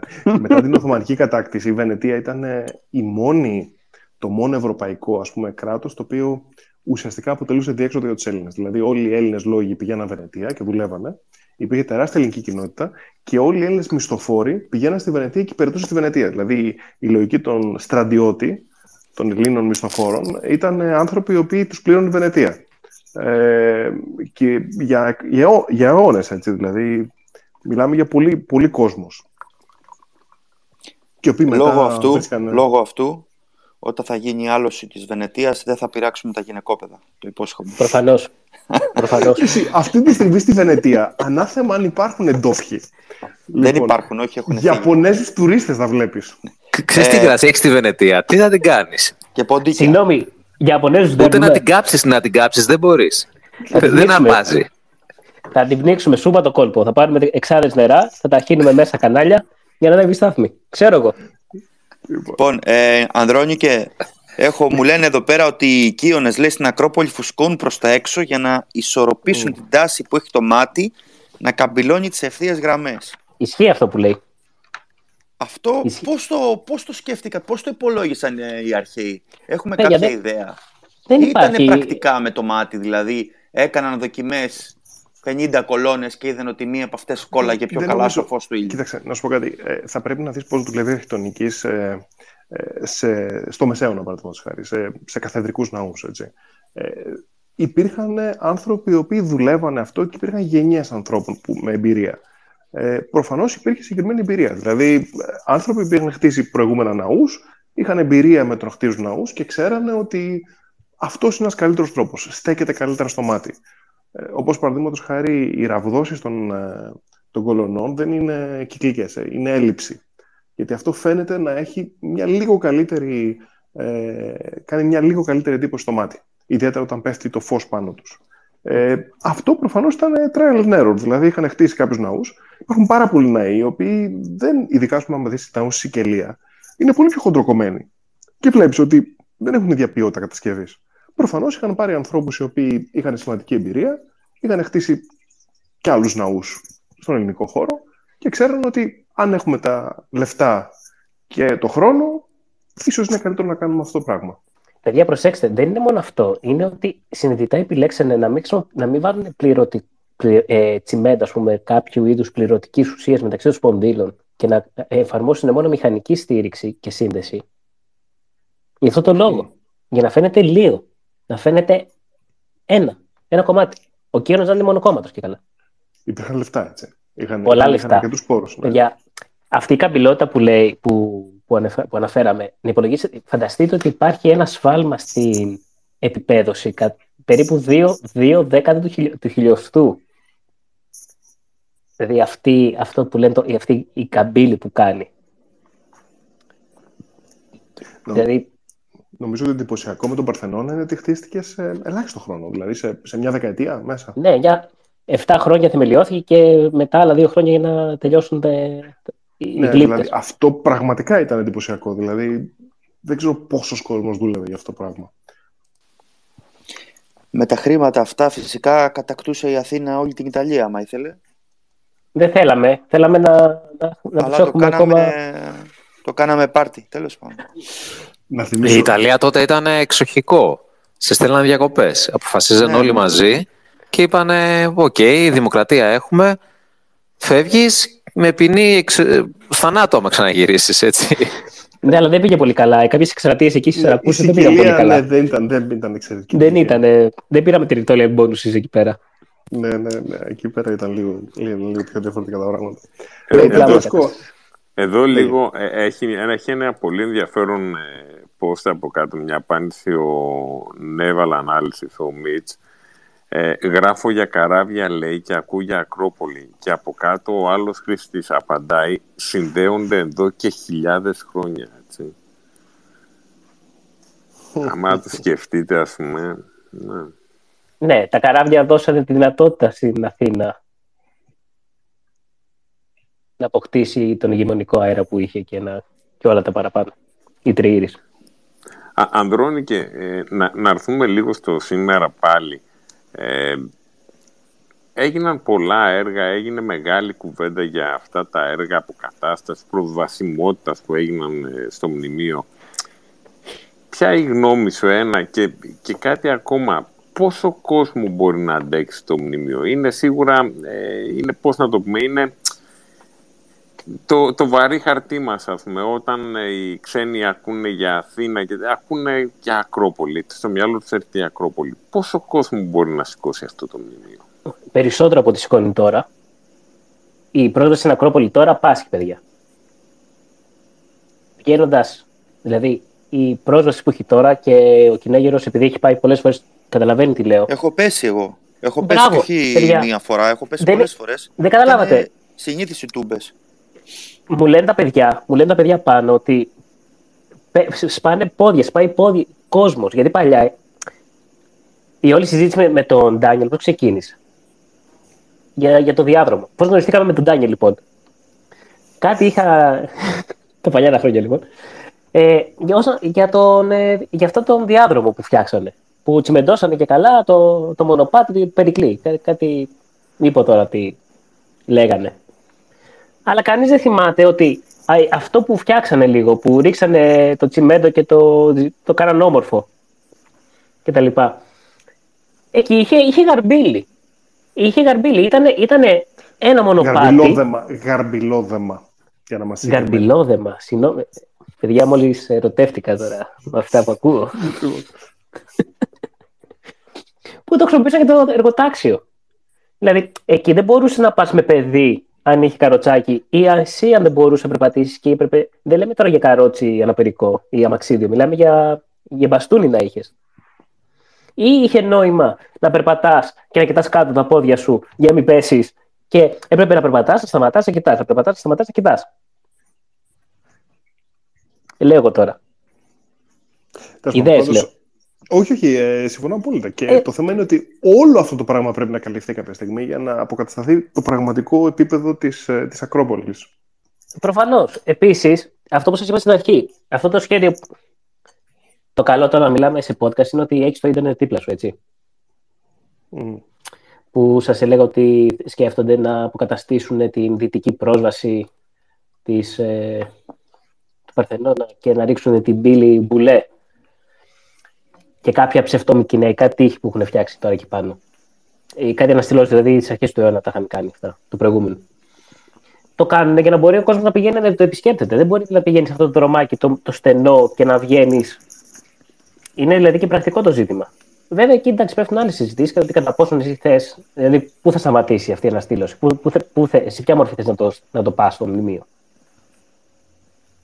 Γιατί η, η, πύλη, η πύλη Μπουλέ, που είναι από το, τους Σερούλη το 250 μετά Χριστόν, έχει μια ιστορική σημασία. Εντάξει, μπορεί να είναι από θράσματα άλλου ναού, αλλά δεν, είναι, δεν το έκανα εγώ. Δεν το έκανε ο Μπαλανός για, να, για αισθητική λοιπόν, αυτό, αυτό, αυτό που λες είναι, είναι ένα ενδιαφέρον πράγμα. Ότι πού σταματάς την. Ε, δηλαδή, ποια ιστορία αποφασίζει ότι είναι σημαντική και πρέπει να την κρατήσεις και ποια πρέπει να την καταστρέψεις. Στον Παρθενώνα, στο, στην Ακρόπολη, ήδη καταστρέψαμε όλα τα Οθωμανικά μνημεία Εντάξει, okay, δεν νομίζω ότι κανείς από το ακροατήριο θα κλάψει ιδιαίτερα γι' αυτό. Καταστρέψαμε τα φραγκικά, καταστρέψαμε τα βυζαντινά. Βασικά προσπαθούν να γυρίσουμε όλο το, ε, όλο το σύμπλεγμα όσο το δυνατόν πιο κοντά στον 5ο αιώνα π.Χ. Παιδιά, ε... η όλη Αθήνα έχει απογυμνωθεί από τα βυζαντινά της μνημεία. Δεν υπάρχει. Mm. Δηλαδή, επιλέξαμε συνειδητά να, να αφήσουμε πίσω ένα κομμάτι το οποίο ιστορικά είναι πιο κοντά σε εμάς από ότι ο Περικλής. Δηλαδή, δεν ξέρω, mm. ο Στυνιανό είναι πιο κοντά σε εμάς από ότι ο Περικλής. Πάντως να κάνω ένα σχόλιο πάνω σε αυτό, δηλαδή το πώς χτίζανε τότε. Ε, το βλέπεις πολύ έντονα στη Θεσσαλονίκη που έχει πολλά βυζαντινά μνημεία. Είναι ότι τότε υπήρχε ένα μνημείο. Εντάξει, το ρίχνανε, το κάναν κομμάτια, με τα κομμάτια αυτού νου χτίζαν το επόμενο. Και μετά μπαζώνανε, χτίζαν το επόμενο. Ούτως ώστε βλέπεις τώρα, ειδικά τώρα με το μετρό και διάφορες ανασκαφές, ότι τα παλιά μνημεία τα βυζαντινά, που έχουμε πάρα πολλά στη Θεσσαλονίκη, είναι σε ένα επίπεδο γύρω στα 2,5-3 μέτρα χαμηλότερα από το σημερινό επίπεδο. Mm. Ναι, και, με τα μπαζό... και με όλα αυτά τα μπαζώματα αρχίζουν, άρχιζε και ανέβαινε το που είναι τα κτίρια. Και βλέπεις ας πούμε τα κτίρια γύρω από την Αγία Σοφία και την Αγία Σοφία που είναι κάτω. Ή την Αχυροποίητου που είναι οι πιο παλιές ε, εκκλησίες. Που είναι πολλά μέτρα κάτω από την. Από που είναι, ξέρω εγώ, 2,5-3 μέτρα από το, mm. από το στρώμα. Και σε εμάς και... εδώ είναι αυτό. Και αυτό σημαίνει και στην Αθήνα. Συγγνώμη, η Καπνικαρέα, η Άγια, mm. Άγια Σώματη. Οι μόνοι που έχουν γλιτώσει είναι οι Άγιοι Απόστολοι που είναι μέσα σε χειρολογικό χώρο. Που είναι στο χώρο της αρχαίας αγοράς. Ακριβώς. Και, και ειδικά τώρα με το μετρό σε εμάς, ε, αποφασίζεις πού θα σταματήσεις να σκάβεις. Δηλαδή, αρχίζαν να ένα σκαφί και στα 7 μέτρα ήταν. Ε, ε τα νεότερα, μετά πήγαινε στη Βυζαντινά, μετά πήγαινε στα κλασικά και κατέβαινες. Και κάθε φορά που κατέβαινες, ε, ε, έβγαζες ένα επίπεδο, ένα layer. Υπήρχε το σχέδιο ε, τον 19ο αιώνα, μετά την Επανάσταση, ήταν να ισοπεδώσουμε πλήρως την πλάκα. έτσι ώστε να ανασκάψουμε όλη την παλιά Αθήνα. Αυτή τη στιγμή είναι προφανές, το καταλαβαίνουμε όλοι μας, ότι αν γκρεμίσουμε όλη την πλάκα και αρχίσουμε και σκάβουμε, θα βρούμε πολύ ενδιαφέροντα πράγματα. Έτσι. Η αρχή Αθήνα είναι κάτω από εκεί πέρα. Παιδιά, σε πατήσια θα σταματήσουμε. Ναι, η, Άμα... η Ρωμαϊκή Αθήνα είναι κάτω από εκεί, η Βυζαντίνη Αθήνα είναι κάτω από εκεί. Ε, ο λόγος για τον οποίο δεν έγινε αυτό, ξέρεις ποιος είναι; Γιατί, γιατί, υπήρχε, γιατί υπήρχαν άνθρωποι εκεί πέρα και έπρεπε να παλαιοτριωθεί. Και δεν υπήρξαν ποτέ οι πόροι για να γίνει η μαζική απαλωτρίωση της πλάκας. Ε, πάνω σε αυτό που λες, στον κεραμικό υπάρχει το δημόσιο σήμα. Ναι. Παιδιά, το νεκροταφείο. Ε, παρακαλώ. Το νεκροταφείο. Το νεκροταφείο. Λοιπόν, όλη η περιοχή που, που είναι μεταξύ πλατεών, από την πλατεών, με, πλατεών και παραμυθίας μέχρι και την Πυραιός που συνδέεται με το παλιό νεκροταφείο, να διασχίζεις την Πυραιός και περνάς, έχει μια εκκλησία εκεί μεγάλη, την Αγία Τριάδα. Αυτή είναι όλη πάλι τριωτέα. Ναι. Δηλαδή, και το δημόσιο σήμα πώς, πώς βγήκε; Στον αέρα, ε, αυτό ήταν, ήταν δημοτικό οικόπεδο και όταν πλέον αποφασίσαν να βγάλουν ε, τα εφημιστικά που είχε εκεί πέρα, το ανασκάψαν ελαφρώς και το βρήκανε. Φανταστείτε το δημόσιος σήμα μπαίνει μέσα στα υπόκεια των πολυκατοικιών. Υπάρχουν πολυκατοικίες που τα θεμέλια τους είναι μέσα στο χιλικό χώρο. Δηλαδή, άμα ξεκινήσουμε να σκάβουμε, θα πρέπει να τελειώσουμε πραγματικά στα πατήσια και με το ζόρι να πούμε ότι μέχρι εκεί είναι. Ναι, όντως. Ναι, και είναι, η ιστορική μνήμη γενικά είναι τι επιλέγεις να, δια- να κρατήσεις και τι επιλέγεις να, να διώξεις. Ε, αυτή τη στιγμή, αν θέλαμε να, να φέρουμε πίσω την αρχή Αθήνα, θα μπορούσαμε άνετα να τη φέρουμε απλά ισοπεδώνοντας όλο το κέντρο της Αθήνας. Το οποίο δεν είναι και άσχημη ιδέα φυσικά για μένα. Κανέ, καθόλου, Ε, καθόλου. Α, από το στόμα Κοίταξε. μου το πήρες κυνήγι. Όχι, παιδιά, ε, ειδικά για την πλάκα, ε, το να ισοπεδώσεις μια πόλη του 19ου αιώνα ή του 18ου αιώνα για να φέρεις μια παλιότερη μορφή της, ε, έχει κάποια θεματάκια. Κλείστε τον κύριο, σας παρακαλώ. Κλείστε τον πια. Δεν μπορώ να τον ακούω. Κυνηγύρε, είπε, είπες πριν ότι άμα δεν χτίζαμε τον, ε, τον Παρθενώνα, είχαμε την Ιταλία για πλάκα, είχαμε καταλάβει όλη την Ιταλία. Βλέπω εδώ τον ε, φίλο τον Γκρίξιμπουργκ που μας ακούει, που λέει ότι ο Παρθενώνας κόστισε περίπου 500 αργυρά τάλαντα και μία τριήρης κόστιζε ένα τάλαντο. Δηλαδή ουσιαστικά με έναν Παρθενώνα στείλαμε ένα στόλο που όχι την Ιταλία, όλη τη Μεσόγειο ε, έπαιρνε. Σήμερα, Ανδρώνη, και αν ε, λέγαμε ότι πάμε να χτίσουμε έναν Παρθενώνα, πόσες μπελαρά, ας πούμε, θα, χε- θα παίρναμε αντίστοιχα; Δεν θα παίρναμε μπελαρά. Δεν θα παίρναμε μπελαρά. Gowind, τι θα παίρναμε, να προβοκάρω λίγο. Ε, θα παίρναμε τίκο. Όχι, όχι, όχι. Βάστε με τώρα, έχω... ξέρω, ξέρω τι θέλει να ακούσει ο άλλος, γι' αυτό το λέω. Καινούργια του κουτιού. Καινούργιο του κουτιού.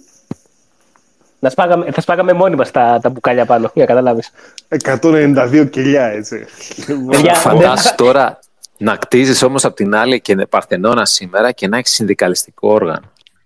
Α- Ανδρώ- και τότε δεν θα είχαν Α- κάτι. Ανδρώνη, και πόσο θα Τότε είχε το κόστιζε; μαστίγιο. Συγγνώμη, Ένα- συγγνώμη. Ναι. Ο συνδικαλισμός τότε τελείωσε στο μαστίγιο.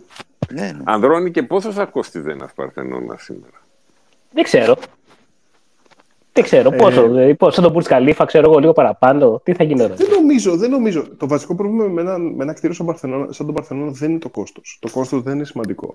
Είναι περισσότερο αν έχεις το. Μιλάω για τον Παρθενώνα, όχι τους Κίονες, έτσι. Μιλάω για το γλυπτικό, για τη ζωοφόρο, για, για όλα τα γλυπτά και όλα αυτά. Το βασικό είναι ότι αν έχεις ε, τους καλλιτέχνες για να κάνουν κάτι τέτοιο. Ε, όταν τον 19ο αιώνα ο Όθωνας άρχισε να χτίζει κτίρια στην Αθήνα, ε, το, το κοινοβούλιο, το, το Πατάτι και την τριλογία των Αθηνών, Ακαδημία, Βιβλιοθήκη και, ε, και Μουσείο. Όχι και Το μόνο καλό Πανεπιστήμιο, κομμάτι της συγγνώμη. Αθήνας.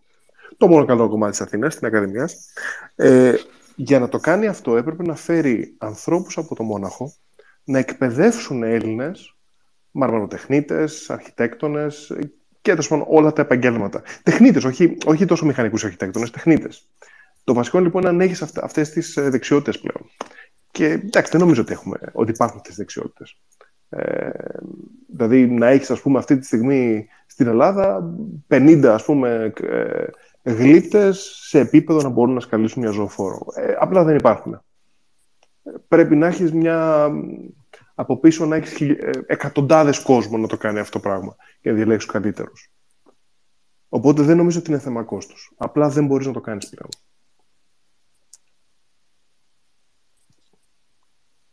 Δεν λύνονται όλα με χρήματα. Και επίσης το Burj Khalifa, επειδή έχω πάει και έχω ανεβεί και πάνω και λοιπά, γενικά, εντάξει δεν πρέπει να τα λέω αυτά γιατί εδώ που είμαι, παιδιά το Ντουμπάι είναι ό,τι χειρότερο υπάρχει στον κόσμο. Δηλαδή πραγματικά ε, δεν μπορώ να καταλάβω πώς κάποιος πηγαίνει για διακοπές στο Ντουμπάι. Έτσι. Είναι, είναι μια άθλια Disneyland. Και κακή Disneyland. Τέλος Και αυτά ήταν τα τελευταία λόγια του κλέπτο που θα ακούσουμε ποτέ μας. Αυτό πλάκα πλάκα, αν είσαι όντως, επειδή δεν είμαι, θενό, δεν είμαι αυτή τη στιγμή στο Ντουμπάι, ε, αν είσαι στο Ντουμπάι και το πεις αυτό, η πιθανότητα να μην το ξανα, μην ξαναπείς τίποτα άλλο στη ζωή σου δεν είναι ασήμαντη. Τι είναι στο ένα, ξέρω εγώ. Ναι, δεν είναι Ε, ασήμαντη. Δεν είναι Ή ασήμαντη. τουλάχιστον να Εδώ- μην το πεις στο Ντουμπάι.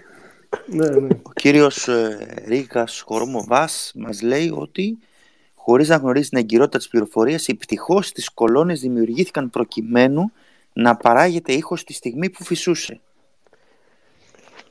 Δεν το ήξερα αυτό. Δεν ξέρω αν Άμα- ισχύει. Δεν ξέρω κι εγώ αν ισχύει. Αν υπάρχει κάποιος που ζούσε τότε να μας το πει, να μας το στείλει σε μήνυμα. Αναρωτιέμαι αν στην Ατλάντα που είναι ακριβές αντίγραφο αν υπάρχει το ίδιο. Ο ίδιος ήχος. Στον Νάσβιλ. Πρέπει να βρούμε κάποιον. ε, Έχουμε κάποια ακάου που ζουν Ατλάντα. Να πάει να κάνει αυτό το πράγμα, ξέρω εγώ. Πήγαινε Θα μέχρι τον το Νάσβιλ για αυτό το στείλω πράγμα. άμεσα Τώρα, τώρα, τώρα, στέλνω, τώρα στέλνω DM να πάει άμεσα. Αυτό Νικολούλη μου, μου ακούστηκε. Να πάει ένας στη Βέρεια να ψάξει το ρέμα τώρα στις 11 η ώρα. Δεν μπορώ. Πάντως, εγώ θέλω να πω και ένα σχόλιο που κάνει ο Τζον Γκραντ εδώ. Που ε, μάλλον είναι η στιγμή που κάναμε τη συζήτηση για το αν μπορούμε να τη χτίσαμε τώρα. Που λέει το ίδιο έκανε και στη Ρώμη Μουσολίνη και τη γέμισε με ε, ναούς και Εκτρώματα. με εκτρώματα, ναι. Και, Μουσολίνη και έχει, κάνει- για μένα έχει ένα δίκιο. Δηλαδή το κάθε ένα χρειάζεται τη- την εποχή του. Ο Δηλαδή δεν Μουσολίνη μπορούμε να έχει ξαναγυρίσουμε κάνει- αυτά τα πράγματα. Ο Μουσολίνη Θα έχει γίνουμε κάνει πολλή Σκόπια. δουλειά. Ναι, θα γίνουν Σκόπια. Ο Μουσολίνη έχει κάνει πολλή δουλειά στην, ε, στη Ρόδο, έτσι. Ε, ελπίζω να μην, σα- να μην μας ακούει κάποιος Ροδίτης. Ό,τι βλέπετε στη Ρόδο είναι Disneyland. Έτσι. Δεν, αυτά τα πράγματα είναι χτισμένα... όχι από όλα το τα Μουσολίνη. κτίρια. Όχι όλα τα κτίρια. Είχε φτιάξει το, την παραλία κάτω.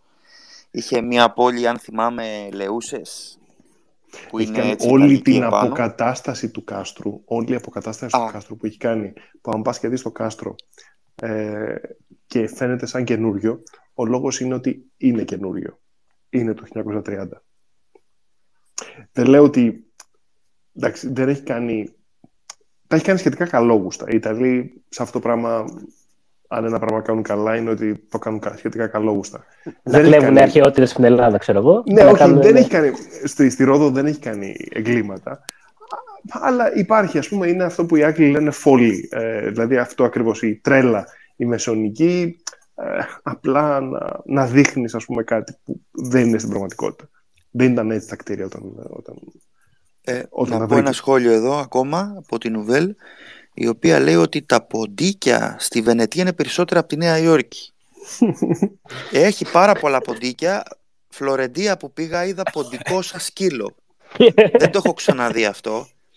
Και, επί- και, α, και κάτι ενδιαφέρον τώρα να πάνω στο θέμα αυτό, μία που είπαμε και για πλοία πριν, ε, σε μία περίπτωση παραλαβής πλοίου από την Ινδία, που είχαμε πάει να, είχε, είχαμε πάει να φέρουμε, ε, είχαν μπει ποντίκια τοπικά, ε, τα οποία ήταν γιγάντια και έφαγαν τις γάτες ε, που ανεβάσαμε για αυτός το σκοπός στο πέραμα. Σε αυτά κλείσει την πόρτα, ρε. εσύ. Δεν χρειάζεται να φέρεις γάτες. Απλώς κλείσει την πόρτα. Το Δεν δίνεις ξέρω πίσω τι στο έγινε, καράβι. πώς- Το Ναι, δίνεις πίσω στο είχαν καράβι, φέρει, παιδιά. ε, ανθρώπους. Και αυτό με τα ποντίκια και τις κατσαρίδες χρησιμοποιείται και ως επιχείρημα για κάποια πλοία κάποια στιγμή, αν είναι καλά ή όχι. Είναι κάτι φυσικό να υπάρχουν ε, σε χώρους και σε πλοία και γενικά ζώα. Δεν ζούμε εκτός από τη φύση. Αλλά όντως η Βενετία έχει, έχει μεγάλο θέμα. Ε, κολυμπάνε και τα βλέπεις. Προσπαθείτε Δεν να, έχουν. προσπαθείτε να μας πείσετε να μην την καταλάβουμε. Κοίτα, ή πρέπει να γίνει άλωση. Μας το οργανωμένη. πουλάτε, λέει, αυτό, δεν μας Όχι, λέτε, όχι, θα έχει γίνει ποντίκι, άλωση, έχουμε κανονίσει. Πρέπει να φέρουμε πίσω κα- τα, τα μνημεία μας, τα οποία πιστεύω στην αρχή μέχρι να ελευθερώσουμε τη βασιλεύουσα θα τοποθετηθούν στην Πάτρα, σε κέρια σημεία. Πραγματικά, Ο Δήμαρχος για Παρσελώνα συμφωνεί. μιλάμε. Γιατί η συζήτηση πάει εκεί; Γιατί έτσι πρέπει. Είναι, ε, ε, είναι Εγώ το κάτι πιστεύω. φυσιολογικό. Το- τον ακούω, τον ακούω αυτό που λέει και το συν- Δε- δεν καταλαβαίνω. θέλει η πλατεία Γεωργίου, Βασιλέως Γεωργίου του Πρώτου, έχουμε εκεί το θέατρο, δεν πρέπει να μπουν τα τέσσερα άλογα επάνω στο θέατρο. Κοίτα, άμα χαλάσει το θέατρο, γιατί εμένα δεν μου αρέσει. Τα συντριβάνια είναι πολύ ωραία. Το θέατρο είναι λίγο παράνταλο όμως. Είναι λίγο άπλυτα τα τελευταία 20 χρόνια, δεν κάποιο λόγο τα έχουν παρατημένα. Δεν χρειάζεται άνετα να είναι μπαίνει και εκεί καθαρά ο κιόλας. Λέοντας. Ο Λέοντας, θα βάλουμε το Λέοντα εκεί ανάμεσα στην τριβάνια και από πάνω τα άλογα. Οπότε κάτι πρέπει να ξεκινήσουμε. Μην είμαστε μόνο στα λόγια. Οπότε έχουμε και τα, έχουμε και τα Ελγίνια, έτσι. Τα οποία φαίνεται να υπάρχει μια σχετική κινητικότητα τώρα τελευταία. Ε, το δουλεύει ο Ντάνιελ, δεν θέλουμε να πούμε το σχέδιο του ακόμα πλήρως. Το δουλεύει μεθοδικά. Νομίζω ότι έχουν γυρίσει, έχει γυρίσει σε ένα σημαντικό βαθμό η αγγλική κοινή γνώμη ε, σε σημείο που νομίζω ότι σιγά σιγά σε κάποιο σημείο δεν θα μπορούν να το κρατήσουν πλέον. Δηλαδή, δεν ξέρω αυτό το πράγμα αν, ε, ε, αν είναι πλέον διατηρήσιμο στη, στην Αγγλία. Είναι εμπορεύσιμο. Αν θέλουν οι Βρετανοί, για παράδειγμα, να κάνουν μια γίγα συμφωνία τώρα με την Ελλάδα, φέρουν ένα, ένα κομμάτι, ξεκινάνε με ένα μικρό κομμάτι και κλείνουν δουλειές. Ε, υπάρχει ε, mistrust μεγάλο με τους Βρετανούς ε, στον τομέα της άμυνας και γενικά στη βιομηχανία ε, και είναι ένας τρόπος αν θέλουν να κερδίσουν την Ελλάδα σαν χώρα την οποία την έχασαν ε, το 1974. Νωρίτερα, όχι το 1974, νωρίτερα. Αν θέλουν να έχουν εμπορικές συμφωνίες με την Ελλάδα, το να φέρουν πέντε μάρμαρα πίσω είναι μια καταπληκτική κίνηση από αυτούς. Δεδομένου ότι αυτή τη στιγμή το, η κοινή τους γνώμη είναι full ε, υπέρ της επιστροφής των μαρμάρων. Ε, δεν νομίζω ότι. Δηλαδή, ό,τι δημοσκοπήσεις έχουν γίνει ε, είναι πάνω το 50%. Εντάξει, είναι, είναι η πρώτη φορά που ίσως να μας βολέψει το wokeness και το political correctness σε αυτό το πράγμα. Ναι, Αλλά θεωρώ, το... δεν ξέρω πώς είναι, πώς είναι διαχειρίσιμο το να δώσεις... Δηλαδή, τι, τι σταματάει. OK, okay, μας δίνει, μας δίνει εμάς τα μάρμαρα. Τι θα, τι θα πούνε μετά στην Αίγυπτο, στην Κίνα; Ναι, η απάντηση... Δηλαδή, υπάρχουν, υπάρχουν, υπά, το εγγονός νομίζω του Έλγιν ήταν ή, ή ενισιός ή κάτι τέλος πάντων που άδειασε όλο το καλοκαιρινό παλάτι Τίποτα, άμα γίνει αυτό, άνοιξε την τάπα και φύγει όλο το νερό. Μπράβο. Δεν άδειασε. Άδειασε μανιέρα, τέλος δεν άδειασε το καλοκαιρινό παλάτι των, ε, των Κινέζων, το έκαψε. Συγγνώμη, κύριε μου. Το, έκαψε πατόκορφα. Το έκανε καλοκαιρινό, θα μπορούσε να το έκανε καλοκαιρινό κανονικότατα. Λοιπόν, Αυτό είναι για άλλη μέρα. Τα σχόλιο, σχόλιο. Λοιπόν, έχω άλλο σχόλιο. Ο και καλά έκανε, έχει... αλλά ας μην το συζητήσουμε. Μα ακούτε ή δεν ακούμε, παιδιά; Ακούγεσαι και ναι, Ωραία. Λοιπόν, ο Παρθενώνας δεν έχει ούτε μία ευθεία γραμμή. Το πλάτος του στυλοβάτη προς το μήκος έχει σχέση 4 προς 9, χρυσή τομή. Η διάμετρος των κοιών προς το μεταξόνιο είναι πάλι 4 προς 9. Το, ύπνο, το ύψος του ναού προς το πλάτος του 4 προς 9. Το πλάτος του κύριου ναού προς το μήκος 4 προς 9. Ενώ το πλάτος προς το ύψος έχει σχέση 16 δια 18, δηλαδή 4 επί 2 δια 9 επί 2. Στη, δε, συγγνώμη, 4 στη, στο τετράγωνο δια 2 στο τετράγωνο. Μάλιστα. Mm. Πώς τα υπολόγιζαν αυτά οι άνθρωποι τότε χωρίς... Mm. Ε, ε, τι να πω. Εγώ θα ήθελα μία βιβλιογραφική αναφορά πάνω σε αυτό, γιατί ε, ε, η, έχω τις διαστάσεις μέγιστες, μήκος πλάτος ύψος, αλλά τώρα δεν είμαι σε θέση να κάνω πράξεις. Ε, η μέγιστη διαστάση του ναού λοιπόν είναι 72,32 επί 33,69 επί 19,80 μέτρα. Αν αυτό βγαίνει στη χρυσή τομή θα το δεχθώ, αλλά τώρα δεν είμαι σε φάση για να το κάνω με κάποια πράξη. Συγγνώμη, παιδιά. Μάλιστα. Κοίταξε, οι άνθρωποι... Πάρτι πούπερ, εγώ δε. Οι άνθρωποι δεν ήταν, ε, πώς να σου πω, ήταν τεχνίτες, έτσι. Ε, μπορούσαν να μετράνε. Ε, τα περισσότερα εργαλεία τα οποία, με τα οποία χτίζουμε κτίρια μέχρι το 19ο αιώνα ήταν πρακτικά παράλλακτα από την αρχαιότητα. Δηλαδή, μην θεωρούμε ότι έχουμε κάποια ιδιαίτερη επιστημονική γνώση η όποια διαφορά στη, στον τρόπο με τον οποίο χτίζουμε κτίρια με το πλησμένο σκυρόδεμα έγινε τα τελευταία 150 χρόνια. Δεν έγινε πιο πριν από αυτό. Ένα... Να, να θυμίσουμε και το Πάνθεον, έτσι.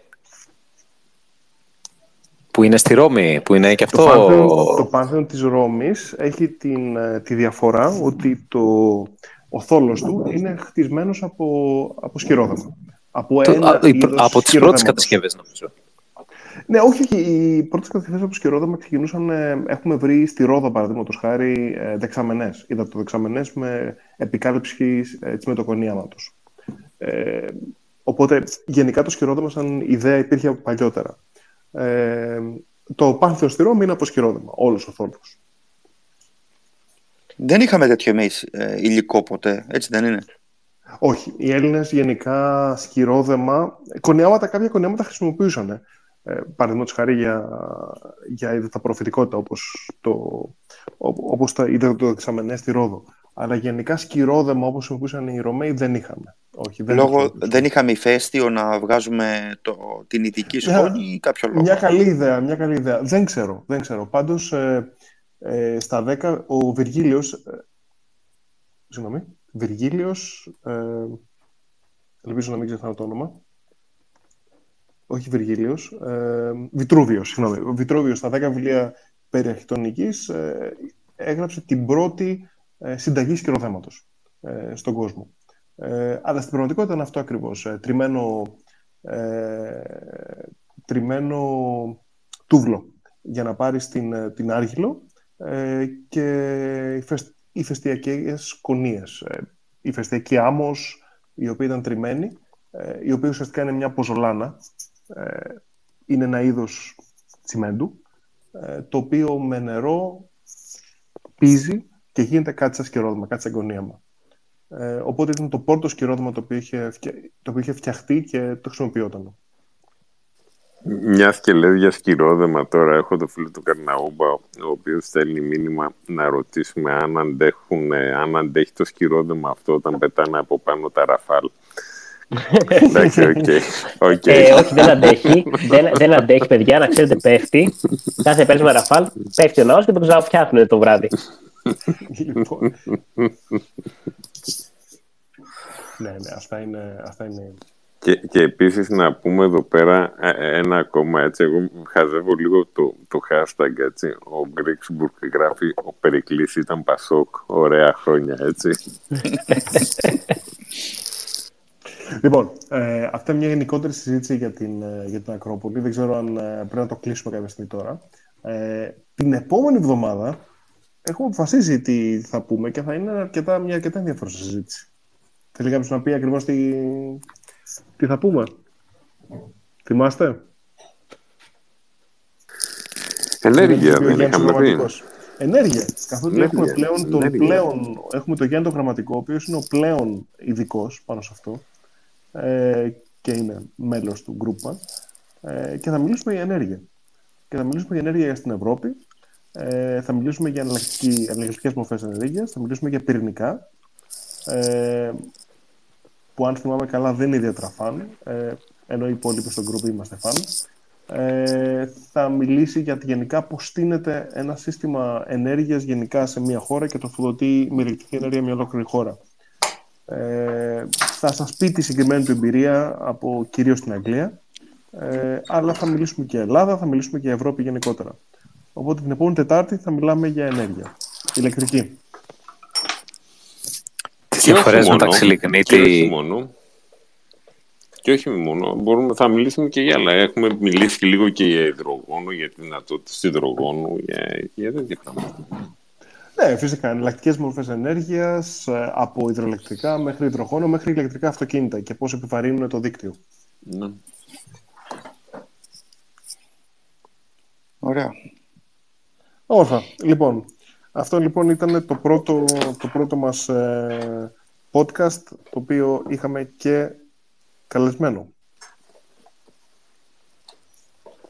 Ανδρώνη, και πώς φάνηκε η εμπειρία; Ε, η αλήθεια είναι ότι περίμενα να κάνουμε και επιστημονική συζήτηση. Και πραγματικά είχα, είχα φτιάξει ένα οριμαγδό σημειώσεων. Εντάξει, κοίταξε, μην το, μην το, μην το μην ξεφύγουμε τελείως σε μια τελείως τεχνική συζήτηση πάνω σε, σε ραντάρ και ε, αντοχή υλικών. Γιατί εντάξει, να έχουμε και κάποιους ανθρώπους να μας ακούνε, μην μείνουν τρία άτομα. Βασικά, εγώ δεν θα μείνω. Παιδιά, ούτε εγώ δεν θα μείνω, έτσι να ξέρετε.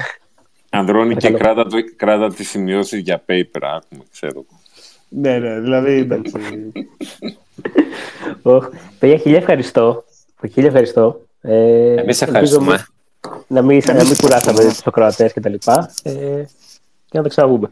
Και τον, και... και τον Ντάνιελ που έκανε και το κονέ, έτσι. Έκανε τα συνοικέσια που είναι και στο χωριό μου. Ντάνιελ, θέλεις να, θες να πεις λίγο να μιλήσεις; Δεν κοιμήθηκε αυτός. Ήτανε... Ακούγομαι; ναι, ναι, ναι. Ακούγεσαι. Μια χαρά. Ήταν πολύ ωραία συζήτηση, παιδιά. Σας, ε, σας απόλαυσα. Ε, δεν ήξερα σχεδόν τίποτα από όσα είπατε. Και πραγματικά μου άρεσε πάρα πολύ όπως σας άκουγα. Ε, είχαμε πει ότι θα λέγαμε βέβαια και για την εικόνα του ναού και γενικώ του χώρου την περίοδο της Επανάστασης, αλλά αυτό θα έπαιρνε πάρα πολύ γιατί είναι εξίσου ενδιαφέρον κομμάτι. Λέω μονάχα έτσι ένα spoiler μικρό που μου είχε πει ο, ο Ανδρώνικος εκείνη τη βραδιά ότι ε, ο χώρος του Ηρωδίου ήταν καλυμμένος με χώμα μέχρι πάνω και είτε τον καλλιεργούσανε είτε είχε αυτοφυή φυτά. Δηλαδή Είχε- ρίγανη ας πούμε, την οποία τη μαζεύαν όμως. Αυτό που σου είχα πει Ε, είναι ότι κατά τη μοιρασιά των οικοπαίδων, Ναι. εκεί που βλέπουμε τώρα στην Αποστόλη Παύλου και τα λοιπά, τώρα συγγνώμη που τα λέω έτσι και στη Μακρυγιάννη, ήταν, ήταν μυχωματωμένα ε, με ε, χωράφια με θυμάρι πάνω. Ναι, Αν ρε, χωράφια θυμάμαι- και θυμάρι δεν πάει μαζί, ρε. ρε εσύ, Ναι, ρε χωράφια φίλε, και εντάξει, θυμάρι δεν δεν ξέρω. πάει. Αθηνέζος είμαι, τι φυτρώνει εκεί πάνω στα χωράφια τώρα. Στην πλαγιά Ε, πάνω. ναι, το, το, θυμ- το θυμάρι είναι από το Θεό, ρε φίλε. Φυτρώνει θυμαράκι του Θεού να πούμε. Ε, εκείνο που Χωράφια θέλει με να πει θυμάρι. ο, ο, ο άνθρωπος της πρωτεύουσας που δεν έχει πάει ποτέ στην εξοχή είναι ότι έχει εκτάσεις με θυμάρι. Αχ, Ναι, ευχαριστώ. ναι, αλλά, Ευχαριστώ. αλλά αυτό που λέει ο Ανδρώνικος είναι πολύ ωραίο. Αυτό που λέει ο Ανδρώνικος είναι πολύ ωραίο γιατί ε, πηγαίνανε πάνω οι άνθρωποι και το μαζεύανε. Δηλαδή είναι φοβερό. Εκεί που είναι τώρα το Ηρώδιο, ας πούμε, ένα μνημείο της παγκόσμιας κληρονομιάς, έτσι. Ήταν ένα, χώρο, ήταν ένα σημείο που λέγανε ωραία, πάμε να μαζέψουμε θυμάρι. Αλλά νομίζω μου είχες πει Ανδρώνη και ότι ήταν, ήταν έκταση του Μακρυγιάννη, έτσι. Ε, Ήταν στη μοιρασιά πάνω, τα είχε πάρει Μακρυγιάννης αυτά. Ναι. Ε, τι ήθελα να Πώς πω το τώρα; κατάφερε να το κάνει αυτό ο Μακρυγιάννης; Ε, άλλοι πήραν, τώρα θα έλεγα τι πήραν και άλλοι πήραν άλλα πράγματα. Εντάξει. Συγγνώμη τώρα. Ξέρω ότι είναι live on tape Ανδρώνη αυτό. δεν έχει Α, βρει ακόμα, καλά πάμε. Ε, συγγνώμη. Ε, Ανδρώνικε. φοβάμαι τις πλοκές σου. Ανδρώνικε, Ναι. αν και είπαμε ότι θα μιλήσουμε για την Αθήνα άλλη φορά, έχεις την καλοσύνη έτσι για μισό λεπτό να πεις αυτό το πολύ ωραίο μόνο για την Ερμού; Α, ναι, ότι η Ερμούρε, παιδί μου, έχετε παρατηρήσει ότι μειώνεται το πλάτος της καθώς πηγαίνουμε προς το μοναστηράκι; Ναι, σημαντικά. Ναι, γιατί τι έγινε; Ο καθένας έπαιρνε τα πρώτα χωρά. Το αρχικό της πλάτος ήταν αυτό που βλέπουμε πάνω-πάνω, κοντά στη Φιλελλήνων. Ναι. Αλλά όταν αυτοί που νιώσαν αδικημένοι από τη μοιρασιά των οικοπαίδων, οι αγωνιστές, ο ένας προσπαθούσε να υπερκεράσει τον άλλον πηγαίνοντας λίγο πιο μπροστά την πρόσφατη του, του σπιτιού του.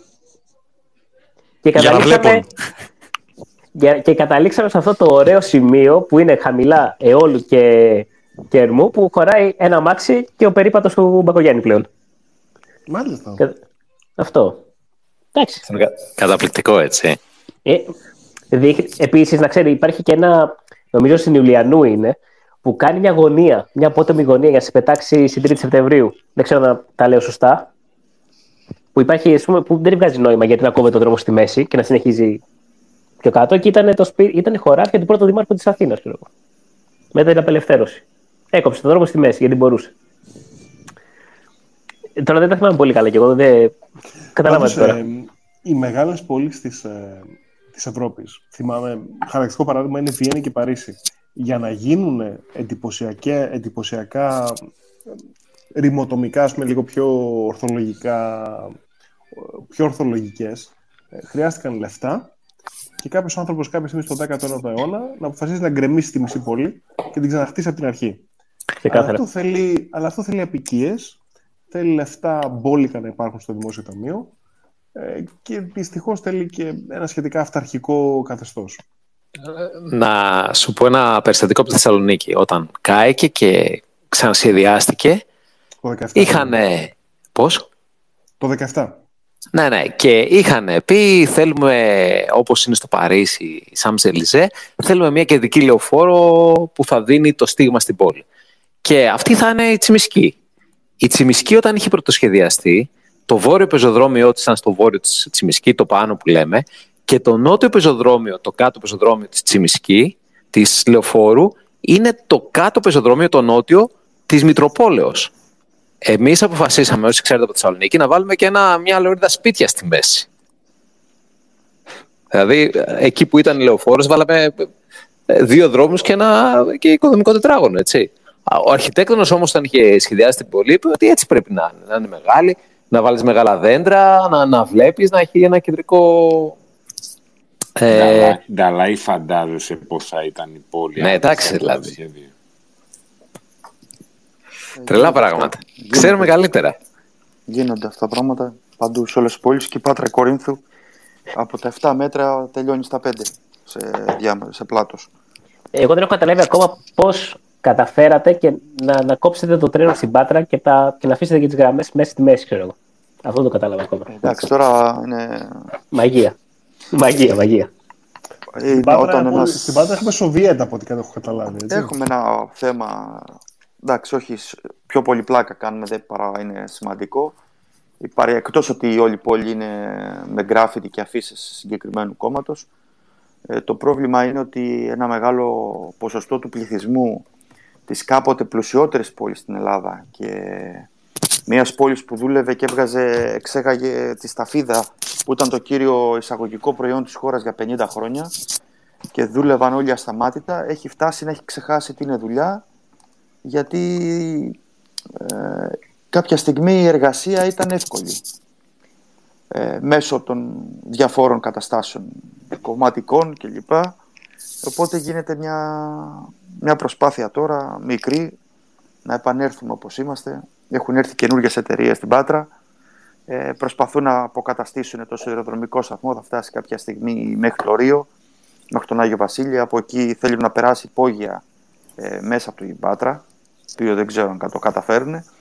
Αλλά ενώ είναι μια πανέμορφη πόλη, δεν θέλουν να την βοηθήσουν. Π.χ. έχουμε 20 χιλιόμετρα ακτή, αλλά είναι προσβάσιμη από το κοινό ελάχιστη. Ή εκεί που είναι προσβάσιμη δεν είναι αξιοποιήσιμη. Mm. Έχουμε πολλά θέματα. Πανέμορφη πόλη, στρατηγικά σε απίστευτο σημείο. Εντάξει, αλλά παρατημένη τελείως. Αυτό θα είναι ένα ωραίο θέμα για επόμενη κουβέντα μας, έτσι. Λοιπόν, Γενικά, και το όχι μόνο. Να το κλείσουμε, παιδιά. Ναι, να το ναι, κλείσουμε. ναι. Ήταν, ήταν επόμενη, πολύ ωραία. τετάρτη, επόμενη Τετάρτη μιλάμε για ενέργεια ε, και θα είναι μια, νομίζω, συζήτηση η οποία θα είναι πάρα πολύ ενδιαφέρουσα. Με, Και- το, με το Γιάννη το γραμματικό να, να, την, ε, να ηγείται Έτσι, στη συζήτηση. Και, και κλέπτο να ευχαριστήσουμε όλους, ε, όλους που μας ακούνε που στείλανε πάρα πολύ ωραίο, ωραίες και παρατήρησεις και ε, πράγματα που δεν ξέραμε και φωτογραφίες πάρα πολύ ωραίες. Νταλάι πιστεύω ότι θα έχεις πολύ υλικό για το βίντεο στο YouTube φίλε. Ε, ανησυχείς, θα μαζέψουμε. Έτσι. Ε, παιδιά, ευχαριστούμε πάρα πολύ για τη συμμετοχή όλων σας. Πραγματικά ήταν, ε, ήταν πολύ Τέλεια. ενδιαφέρουσα συζήτηση. Wonderful. Σας ευχαριστούμε πολύ. Μια χαρά. Καλή νύχτα. Καλή Καλή νύχτα, νύχτα, παιδιά. κύριε. Ευχαριστούμε. Καλή Καλή νύχτα, νύχτα. παιδιά. Γεια σας κύριε. Καλό βράδυ, σε ευχαριστούμε φίλε. Σε ευχαριστούμε. Γεια.